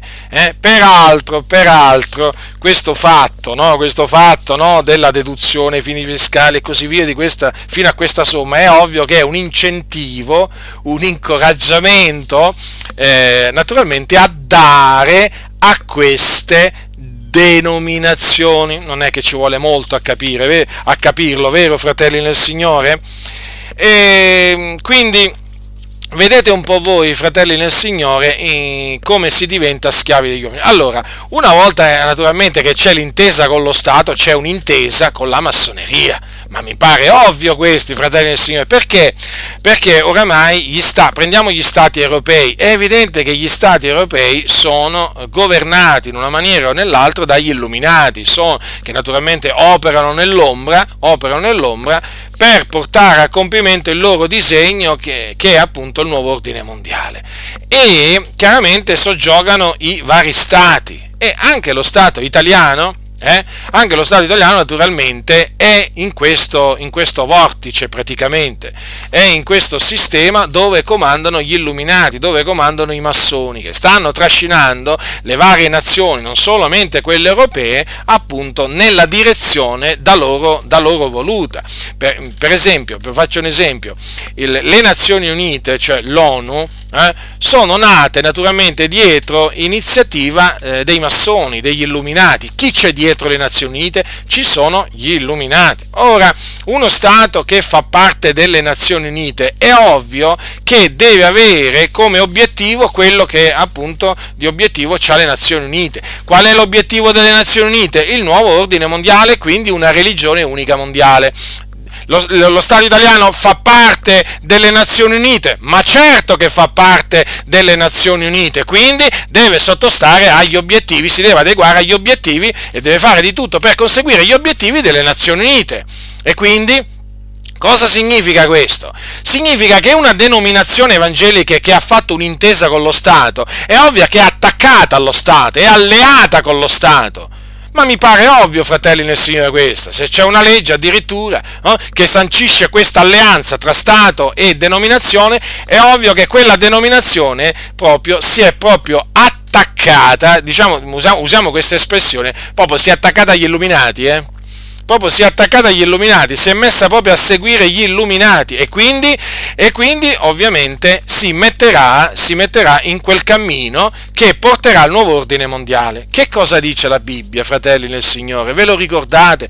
Non vi mettete con gli infedeli sotto un gioco che non è per voi. Ora, lo Stato, agli occhi di Dio, eh, rientra appunto tra gli infedeli certo che rientra tra gli infedeli. No? Allora, cosa dice, cosa dice eh, l'apostolo, l'apostolo, Paolo? Dice queste cose. Non vi mettete con gli infedeli sotto un gioco che non è per voi, perché qual comunanza vegli fra la giustizia e l'iniquità? O qual comunione fra la luce e le tenebre? Quale armonia fra Cristo e Beliar? O che vedi comune tra il fedele e l'infedele? E quale accordo fra il Tempio di Dio e gli idoli? Vedete dunque, fratelli del Signore, che nel momento in cui la Chiesa si mette con lo Stato, si mette con gli infedeli e quindi si mette sotto un gioco che non è per lei. Allora è ovvio che in questo gioco chi ha la mano più forte, chi ha più potere, ce l'ha lo Stato e quindi chi detta legge è lo Stato. E la Chiesa cosa deve fare? Deve dire obbedisco allo Stato naturalmente, quindi per obbedire allo Stato deve disubbidire a Dio. E infatti avviene proprio questo. Allora vi stavo dicendo che mettendosi con lo Stato, chiaramente si è messo sotto, cioè qualsiasi denominazione che ha fatto un'intesa con lo Stato si è, metto, si è messa sotto un gioco pericolosissimo, pericolosissimo, dannosissimo, perché? perché praticamente si è messa sotto un gioco che trascinerà, trascinerà queste denominazioni appunto nel nuovo ordine mondiale e quindi e quindi, fratelli del Signore, all'apostasia. Sì, perché queste denominazioni evangeliche eh, sono destinate ad apostatare. Certo, ma per forza di cose, fratelli del Signore, perché? Perché devono ragionare come ragionano i massoni, come ragionano gli illuminati. Libertà, fratellanza, uguaglianza, ricordatevelo questo. Non possono parlare e ragionare come impone la parola del Signore, ma devono, devono ragionare e parlare in un'altra maniera come appunto impongono i massoni e gli illuminati, che sono quelli praticamente che governano, che governano le nazioni, che governano le nazioni, eh, diciamo, e poi anche le Nazioni Unite, l'ONU. Eh? Cosa significa questo? Che queste denominazioni inciteranno i loro membri a disubbidire alla parola del Signore.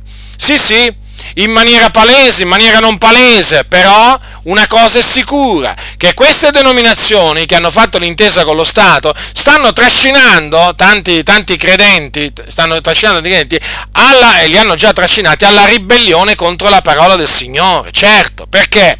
Li costringono per esempio a conformarsi al mondo, certo, perché una denominazione che fa un'intesa con lo Stato eh, non può appunto apparire settaria, non può apparire fanatica, non può apparire fondamentalista. E quindi chiaramente cosa succede? I dirigenti dell'organizzazione danno ampia libertà, diciamo, in campo di condotta e quindi puoi fare tutti i tuoi comodi, ma tutti i tuoi comodi in queste denominazioni. Non verrai assolutamente ripreso, non verrai assolutamente ammonito, non verrai assolutamente estromesso. Convivi, non ci sono problemi, vi volete bene? Continuate a convivere, vi, vi diranno eh, hai divorziato da tua moglie perché tua moglie ti ha tradito, ti puoi risposare, tranquillo, non commetti adulterio, ti dicono loro, lo dicono loro naturalmente, schiavi degli illuminati. Poi che altro? Ti vuoi andare a divertire, a passare le vacanze sotto l'ombrellone, mezzo nudo, mezza nuda? Tranquillo, vacci, portati la Bibbia, da gloria al Signore. Poi noi preghiamo per te affinché il Signore ti benedica sotto l'ombrellone. Quando torni appunto dalle tue vacanze, pregheremo ancora per te, capito? E ringrazieremo il Dio per te perché ti sei andato a mettere mezzo nudo a divertirti Così funziona in queste denominazioni. Poi Devo proseguire, devo proseguire. Ti vuoi vestire veramente come le fotomodelle, sorella? Non ci sono problemi. E perché mai? Dio guarda il cuore. Quindi tranquilla, trasgredisci la parola del Signore. Non ti dicono così, però è ovvio che è come se te lo dicessero. Quindi ti vuoi mettere la minigonna? Mettiti la minigonna. Vuoi far vedere, diciamo, le tue forme? Allora vestiti in maniera attillata. Non ci sono problemi. Niente regole in mezzo a noi. Assolutamente. Beh, chiaramente le regole ci sono, però non in campo di morale. Ci sono le regole dello statuto, dello, del regolamento, ma in campo di morale morale, nessuna regola, puoi fare quello che vuoi, anzi ti premiano pure, perché se diventi adultero, tranquillo che prima o poi ti danno pure un posto in comunità, ti danno per esempio un posto da consigliere, ti danno pure un posto da diacono, non ci sono assolutamente problemi per i ribelli in queste denominazioni. Poi che altro? Vuoi fare comunismo con la Chiesa Cattolica? Ma certo, fai comunismo pure con la Chiesa Cattolica Romana, siamo tutti fratelli d'altronde. E c'è il crocifisso, c'è la statua, c'è l'immagine di San Gennaro, non ti preoccupare, quelle sono opere d'arte, non sono idoli. Tranquillo, vai tranquillo alle riunioni di ecumenismo pure. Vuoi intraprendere un dialogo interreligioso con i musulmani? Ma sì, ma perché anche loro sono sono care anime, sono figli di Dio, ti diranno, eh? Vuoi aiutare il mondo assieme ai musulmani? Ma sì, dai, mettiti a braccetto con i musulmani. Ma non credono in Gesù? Eh, vabbè, ma ci credono a modo loro, ti dicono. Non credono che Gesù è morto sulla croce? Eh, vabbè, non è poi una cosa così importante non farne una tragedia, capito? Siamo tutti fratelli, libertà, fratellanza, uguaglianza. Così funziona in queste comunità, fratelli del Signore in queste denominazioni, voglio dire, ma è ovvio che parlano in questa maniera. Non si può... Poi, per quanto riguarda l'evangelizzazione, per quanto riguarda l'evangelizzazione, che cosa devi dire alle anime? Te lo dicono subito loro, eh? Gesù ti ama. Leggi la Bibbia e vieni al culto nella casa di Dio. Eh? Questo è il messaggio di evangelizzazione. Ravvedimento non se ne parla. Non t'azzardare a predicare il ravvedimento ai cattolici, hai capito? Ti dicono? Eh? O te lo fanno capire? Eh? non ti azzardare a chiamare le loro statue, le loro immagini idoli, non chiamare il loro culto a queste cose idolatria, non dire che, so, che quelle cose sono in abominio a Dio, non dirlo, eh? Perché se no li scandalizzi. Anzi, un'altra cosa, quando muore qualche parente non cattolico, eh? Voglio dire, fai un piacere ai cattolici, va, dai una bella testimonianza, eh? Ti vesti appunto con abiti, diciamo, da festa, eh? o meglio da lutto, eh, e te ne vai naturalmente nella basilica eh, per dare una buona testimonianza ai nostri fratelli cattolici, così ti dicono loro, capito? Certo, perché come fai? Come fai? Cioè, come, fa, come fa un figliolo di luce a non andare appunto alla messa cattolica, no? Eh, che pretende di essere la ripetizione del sacrificio di Cristo, eh, che viene offerta per la propiziazione dei peccati dei vivi e dei morti. Come fa un figliolo di luce a non andare proprio a una tale, a una tale diciamo, voglio dire, a, una tale cosa, no? a una tale funzione? Ci devi andare per dare una buona testimonianza ai tuoi parenti, capito?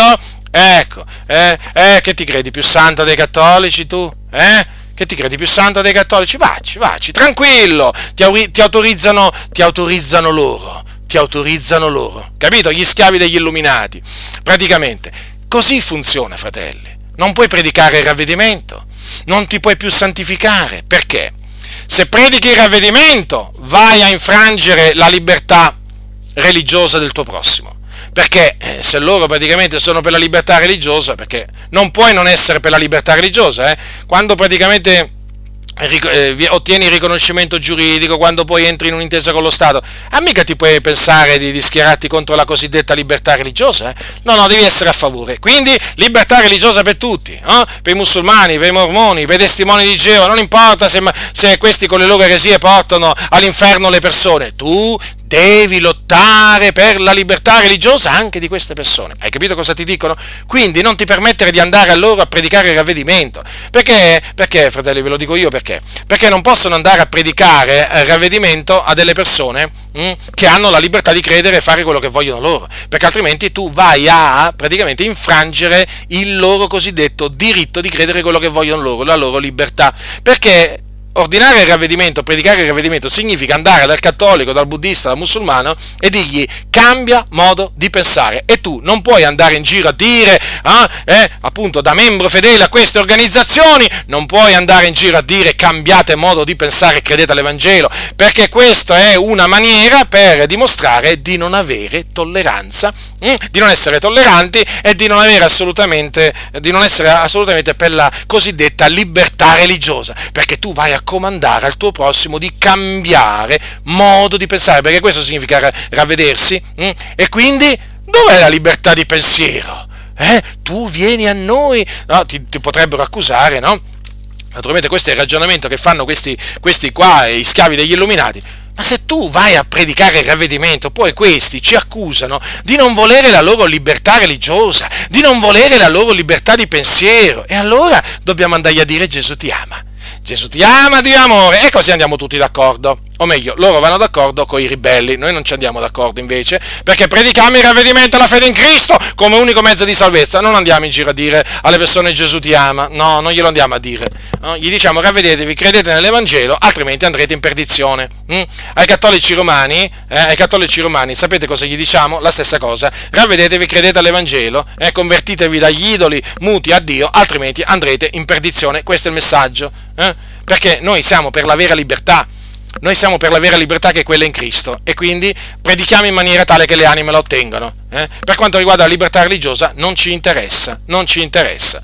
Perché la libertà religiosa, questo principio della libertà religiosa non è altro che un principio di cui si usano gli illuminati per eh, appunto allontanare le persone dalla fede in Cristo Gesù. Sì, proprio così. E per aiutare a diffondere le menzogne a quelli appunto che professano le menzogne.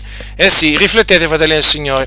Quindi vedete, quando appunto una denominazione, quando una denominazione chiaramente si riduce schiava degli uomini, è ovvio, no? Schiavi della massoneria, perché ve lo ripeto, un'intesa con lo Stato significa aver fatto un'intesa con la massoneria, eh? con la massoneria, con gli illuminati che vogliono la distruzione della Chiesa, io ve lo ricordo questo, vogliono la distruzione della Chiesa la distruzione del cristianesimo, eh, stanno portando avanti questo, diciamo, disegno in ogni maniera, lavorando nell'ombra e molti non si, non si sono accorti di questo e non se ne stanno ancora accorgendo. Eh? E quindi state attenti al suono della tromba, svegliatevi, svegliatevi perché veramente siete diventati schiavi, schiavi degli uomini, che si dicono illuminati ma sono tenebrati.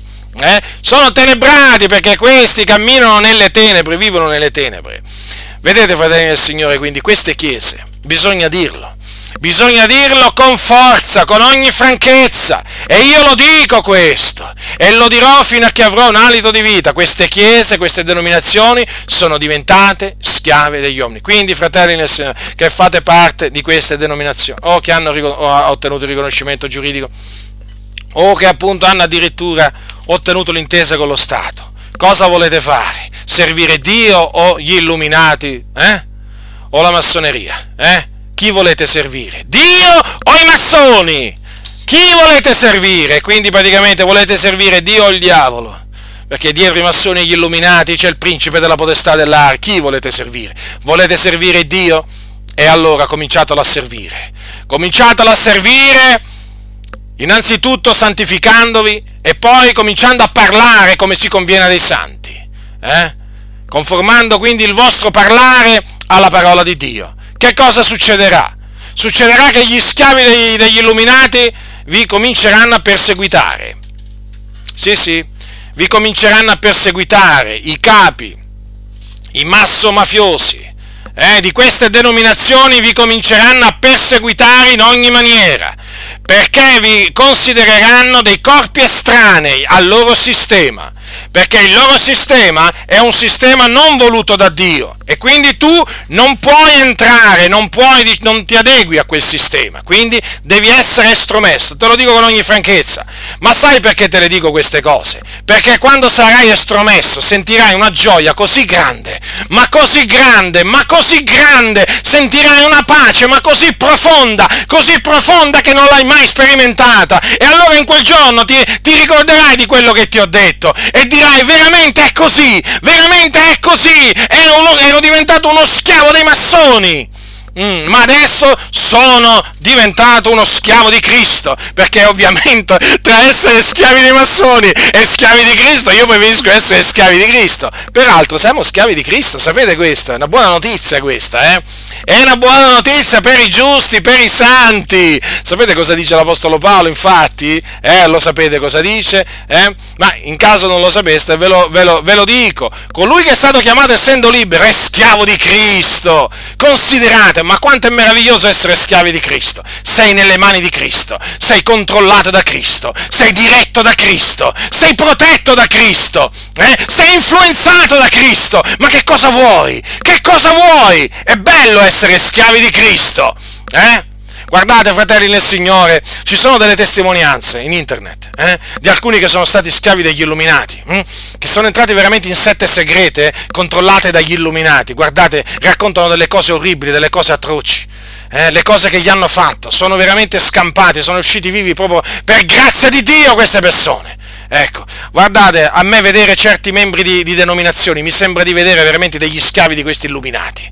Eh? Oh, parlano come i massoni, ragionano come i massoni, vivono come i massoni. Eh? Sono stati massonizzati, sono stati massonizzati e quindi suono la tromba State attenti al suono della tromba, fratelli nel Signore, state attenti al suono della tromba. Non rifiutate il suono della tromba, non fate finta di non sentirlo, eh, perché, perché paghereste le conseguenze, amare conseguenze.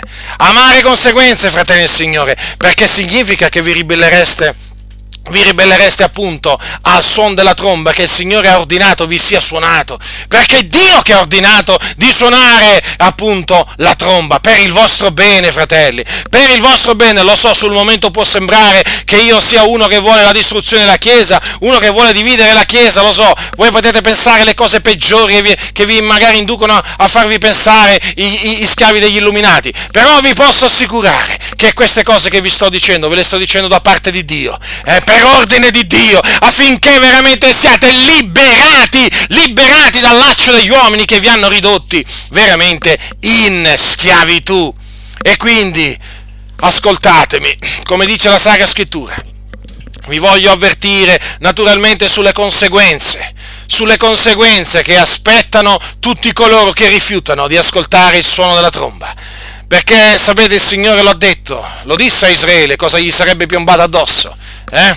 Cosa gli avrebbe mandato contro se avessero persistito nella loro ostinazione? Perciò ascoltate, o nazione, dice il profeta Geremia, sappiate, o assemblea dei popoli, quello che avverrà loro, ascolta o terra, ecco io fo venire su questo popolo una calamità, frutto dei loro pensieri, perché non hanno prestato attenzione alle mie parole e quanto alla mia legge l'hanno rigettata. Che mi importa dell'incenso che viene da Seba, della canna odorosa che viene dal paese lontano? I vostri olocausti non mi sono graditi e i vostri sacrifici non mi piacciono, perciò così parla l'Eterno. Ecco, io porrò dinanzi a questo popolo delle pietre d'intoppo nelle quali inciamperanno assieme padri e figliuoli, vicini ed amici e periranno. Ascoltatemi, fratelli e Signore, che siete diventati schiavi degli illuminati, eh? quindi praticamente schiavi dello Stato, perché questa è la verità, ascoltatemi. Se voi rifiutate di ascoltare la parola di Dio, la parola di Dio, cioè quello che sta scritto, sappiate che Dio indurerà il vostro cuore, vi manderà efficacia d'errore e sarà la vostra rovina l'esservi messi contro Dio. Sarà la vostra rovina, sentenzierete la vostra condanna perché avete rifiutato di ascoltare la parola di Dio, non le mie idee, non le idee di Butindaro, ma la parola di Dio, fratelli del Signore, è diverso, è diverso, è completamente diverso, perché quello che è scritto è la parola di Dio, non è la parola di Butindaro, è la parola di Dio e a quella ci si deve conformare, a quella ci si deve conformare per camminare in libertà. Voi non avete fino adesso, diciamo, voluto conformarvi alla parola di Dio? Vi siete conformati ai precetti degli uomini che voltano le spalle alla verità? Siete schiavi, siete schiavi degli uomini. Avete bisogno di essere liberati, avete bisogno di essere liberati, quindi piegate le vostre ginocchia davanti al Signore, umiliatevi nel cospetto del Signore, riconoscete, riconoscete di aver voltato le spalle alla sua parola, di aver accettato le favole, i precetti d'uomini che voltano le spalle alla verità. Riconoscete questo, chiedete perdono al Signore, ravvedetevi, fate frutti degni del ravvedimento, cominciate a vivere una vita al servizio del Signore, nella libertà. Ovviamente questo comporterà la persecuzione, già perché ormai queste denominazioni sono condotte dagli illuminati, che vi aspettate? Che vi fanno gli applausi? Eh? Che vi facciano i complimenti? Non vi faranno complimenti, non vi loderanno affatto, ma vi perseguiteranno, vi odieranno, sì, sto parlando di queste denominazioni, vi odieranno, certo, perché voi non fate gli interessi della, della denominazione, non fate gli interessi dello Stato, non fate gli interessi del bene collettivo, praticamente dell'umanità, perché voi in questa maniera siete settari, siete esclusivisti, siete fanatici, siete talebani, siete fondamentalisti e così via. E così via. Eh? Praticamente non sopportano non sopporteranno il vostro attaccamento alla parola del Signore. Sopportano tutto questi, tranne che l'attaccamento alla parola di Dio. Quando uno si attacca alla parola di Dio diventa nemico giurato di queste denominazioni, al servizio, al servizio delle Nazioni Unite, al servizio praticamente degli illuminati. E allora, sappi una cosa, sarai perseguitato, sarai oltraggiato, sarai calunniato, sarai diffamato, perché non ti sopporteranno, non ti sopporteranno, diventerai veramente diventa una persona altro che scomoda, altro che scomoda, altro che scomoda. Se ti potessero ti toglierebbero dalla faccia della terra, sai? Sì, sì, perché loro non accettano, non accettano i veri cristiani. Lo so che, lo so che è veramente, diciamo, tragico questo, lo so che veramente sembra una cosa incredibile, ma è la realtà e coloro che l'hanno sperimentata, questa realtà, lo sanno, lo sanno che in queste denominazioni non puoi servire Cristo non puoi servire Cristo. Loro illudono i credenti che stanno servendo Cristo, ma non stanno servendo Cristo, ma un sistema, un sistema che hanno creato i massoni, che hanno creato gli illuminati per portare tutti sotto il nuovo ordine mondiale, in una religione unica mondiale. Eh già, è proprio così. E quindi, e quindi una volta che ti pentirai, una volta che riconoscerai i tuoi errori, il Signore ti libererà, allora veramente comincerai veramente finalmente a vivere una vita una vita veramente esuberante nel Signore, una vita felice, una vita felice, veramente felice, certo con le persecuzioni, certo con gli oltraggi, certo con le offese, ma felice nel Signore, che Gesù disse, beati voi, quando mentendo diranno contro di voi ogni sorta di male, ma quante te ne diranno, fratello, sorella nel Signore, ma non ti devi preoccupare, non ti devi preoccupare, non avrai più i loro complimenti, avrai quelli del Signore, eh? È meglio avere i complimenti del Signore? È meglio avere la lode degli uomini o la lode di Dio? Io preferisco sempre avere i complimenti di Dio e la lode degli uomini, anche se questo comporterà persecuzioni da parte di questi schiavi degli illuminati. Servite il Signore, servite il Signore, ma veramente il Signore. Eh? E quindi come? Attenendovi alla parola del Signore, attenendovi alla parola di Dio, facendo quello che comanda di fare l'Apostolo Paolo. Sì, l'Apostolo Paolo. Eh? Parlando come parlava l'Apostolo Paolo, ragionando come ragionava l'Apostolo Paolo. Eh? L'Apostolo Paolo non parlava mica come, come i massoni, sapete? Eh? No, no, assolutamente. Eh? Avete notato, che, avete notato che quelli che si sono adeguati al sistema parlano contro Paolo? Eh? Come mai questo? Come mai non parlano come Paolo? Come mai non insegnano come Paolo? Non, come mai non parlano, non ragionano? Non, non, hanno la mente, non hanno la mente che aveva l'Apostolo Paolo? Come mai? Ve lo siete mai domandati questo? Perché fanno parte di un altro sistema questi. Questi qui fanno parte di un altro sistema. Eh, sì, sono in mezzo alle chiese, ma stanno remando contro la chiesa. Come diceva, come diceva un fratello che è uscito dalla, dalla massoneria, eh, eh, che ha scritto il libro ehm, eh, l'inganno, l'inganno, mortale, eh, che, di cui ho parlato nel libro, questo fratello, eh, che fa di cognome Show, ha, ha scritto veramente, um, ha, ha, detto delle cose molto interessanti che mi hanno fatto tanto riflettere. Praticamente lui dice che quando era nella massoneria, considerate che lui entrò, eh, diciamo, fino al 30, lui arrivò al 33 grado della massoneria, del rito scozzese antico ed accettato, quindi massimo grado, considerate che lui dice che in, un, ehm, in una grande associazione di chiesa evangelica americana, eh, eh, dice che non puoi, non puoi appunto eh, farne proprio veramente parte no, come, come, come, pastore se veramente non sei un massone. E eh, diceva eh, questa è una, una federazione diciamo americana no, di molte chiese evangeliche, composta da molte chiese evangeliche, per milioni di membri, eh, e diceva praticamente che lui, quando era massone, eh, diciamo nell'ambiente massonico, li aveva conosciuti, diciamo, aveva conosciuti tanti di questi pastori appartenenti a questa grande federazione, diciamo, chiamiamola evangelica, eh, americana, protestante, eh, e cosa diceva lui? Cosa ha detto eh, questo, questo nostro fratello? Ha detto che apparentemente sembravano questi pastori interessati a Gesù, hm? ma in effetti non erano interessati a Gesù, perché loro lavoravano per il mostro massonico. Sì, sì, lavoravano per il mostro massonico. Nelle denominazioni evangeliche a livello mondiale ci sono taluni che sembrano interessati a Gesù, ne parlano, ma in effetti è solo un'apparenza, perché loro in effetti stanno lavorando per il mostro massonico, cioè stanno lavorando per portare avanti la causa massonica, che è quella praticamente di portare Tutte, eh, tutti gli abitanti della terra, o comunque tutte le religioni, o tutte le fedi, come le chiamano loro, sotto le bandiere massoniche della libertà, uguaglianza e fratellanza. Quindi non vi fate ingannare, non vi fate ingannare, fratelli nel Signore, da questa loro apparenza, perché è semplicemente un'apparenza, perché loro, sotto sotto, i capi, i capi oramai, stanno lavorando, stanno lavorando per la massoneria, coscienti o non coscienti, eh? volontariamente o non volontariamente, comunque vi posso assicurare che a capo di queste denominazioni stanno tutti più o meno lavorando eh, per il mostro massonico.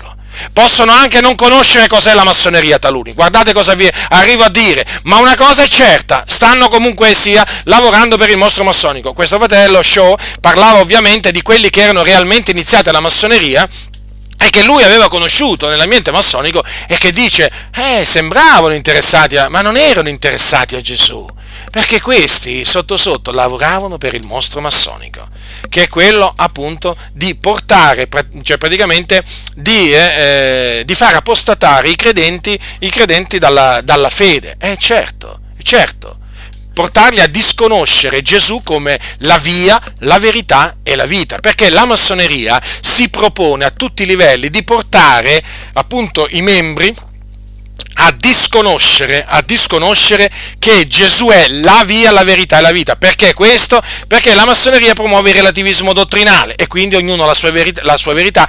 Tu cristiano hai la verità, il musulmano ha la sua verità, il buddista ha la sua verità. Quindi se ognuno ha la sua verità, voglio dire nessuno è nell'errore e quindi tu non puoi andare a dire al musulmano ravvediti e credi in Gesù Cristo perché in questa maniera, in questa maniera cosa fai? Vai praticamente a giudicarlo, cosa che non devi farlo, perché lui ha la sua verità, lascialo in pace. Ognuno ha la sua verità. Cielo, per andare in cielo, d'altronde, dicono i massoni, ci sono tante vie, mica c'è solo Gesù. Eh? Gesù è una delle vie. Eh? Però voglio dire, è evidente, fratelli del Signore, che se la massoneria si propone di portare appunto tutti a ragionare in questa maniera, mi pare ovvio, mi pare ovvio che quei pastori che fanno la volontà massonica, eh, mi pare ovvio che stanno portando appunto le chiese all'apostasia Quindi massima attenzione, mi rivolgo in effetti in particolare a quelli che sono veramente rimasti vittime di queste piramidi evangeliche, eh? fratelli nel Signore, veramente mettetevi, mettetevi a servire il Signore e poi automaticamente sarete rigettati dal sistema di cui fate parte. Automaticamente, guardate, vi cacceranno via vi discrimineranno e vi cacceranno via perché non c'è posto, non c'è posto per i veri cristiani in queste denominazioni, veramente non c'è posto, il posto è fuori da queste denominazioni. Voi direte che faremo? Riunitevi nelle case, riunitevi nelle case come i santi, come i santi antichi, come le chiese, come le chiese primitive che si che si radunavano appunto nelle, che si radunavano nelle, nelle, case, nelle, case, e certamente non in cattedrali, non in cattedrali. Oggi invece avete notato? Eh? Avete notato? Vogliono far credere che la Chiesa si deve radunare in una cattedrale. Sì, loro lo chiamano il Tempio il tempio, non cattedrale, eh? e neppure basilica, lo chiamano il tempio evangelico, che poi peraltro assomiglia talvolta anche a un tempio massonico. Avete notato quante somiglianze ci sono tra alcuni templi evangelici e i templi massonici? Quante somiglianze! Ormai veramente qui le chiese le stanno massonizzando, le stanno massonizzando proprio al loro piacimento, i massoni, gli illuminati, proprio stanno facendo quello che vogliono, quello che vogliono, e poi, e poi naturalmente come se ne escono fuori questi, eh, ma di Butindaro ne ha di fantasia, e Butindaro quanta fantasia c'ha, ah, questa è fantasia? Pensa un po', se queste che ho prodotto sono fantasia, ma allora la fantasia che cos'è? Cioè, qui c'è qualcosa veramente che non, che non, non, cioè, non riesco a capire, o meglio, capisco. Eh? Cioè, ma se quello che ho esibito è fantasia, allora provo a immaginare cos'è la fantasia. Ma voi siete veramente diventati schiavi dei massoni. Eh, ma voi veramente parlate come i massoni, ecco perché appunto dite che mi accusate di avere fantasia o comunque che questo è tutto frutto della mia fantasia. Ma come? Vi ho messo davanti delle prove, delle prove, poi vi ho dimostrato tutto, non solamente con delle prove storiche e così via, no? inconfutabili, ma vi ho dimostrato tutto con la Sacra Scrittura e ancora persistete a dire che io, che questo è tutto frutto della mia fantasia?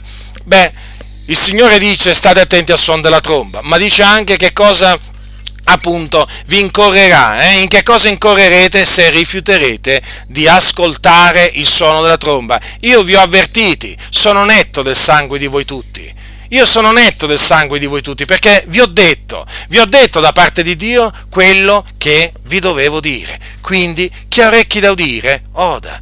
La grazia del Signore nostro Gesù Cristo sia con tutti coloro che lo amano con purità incorrotta.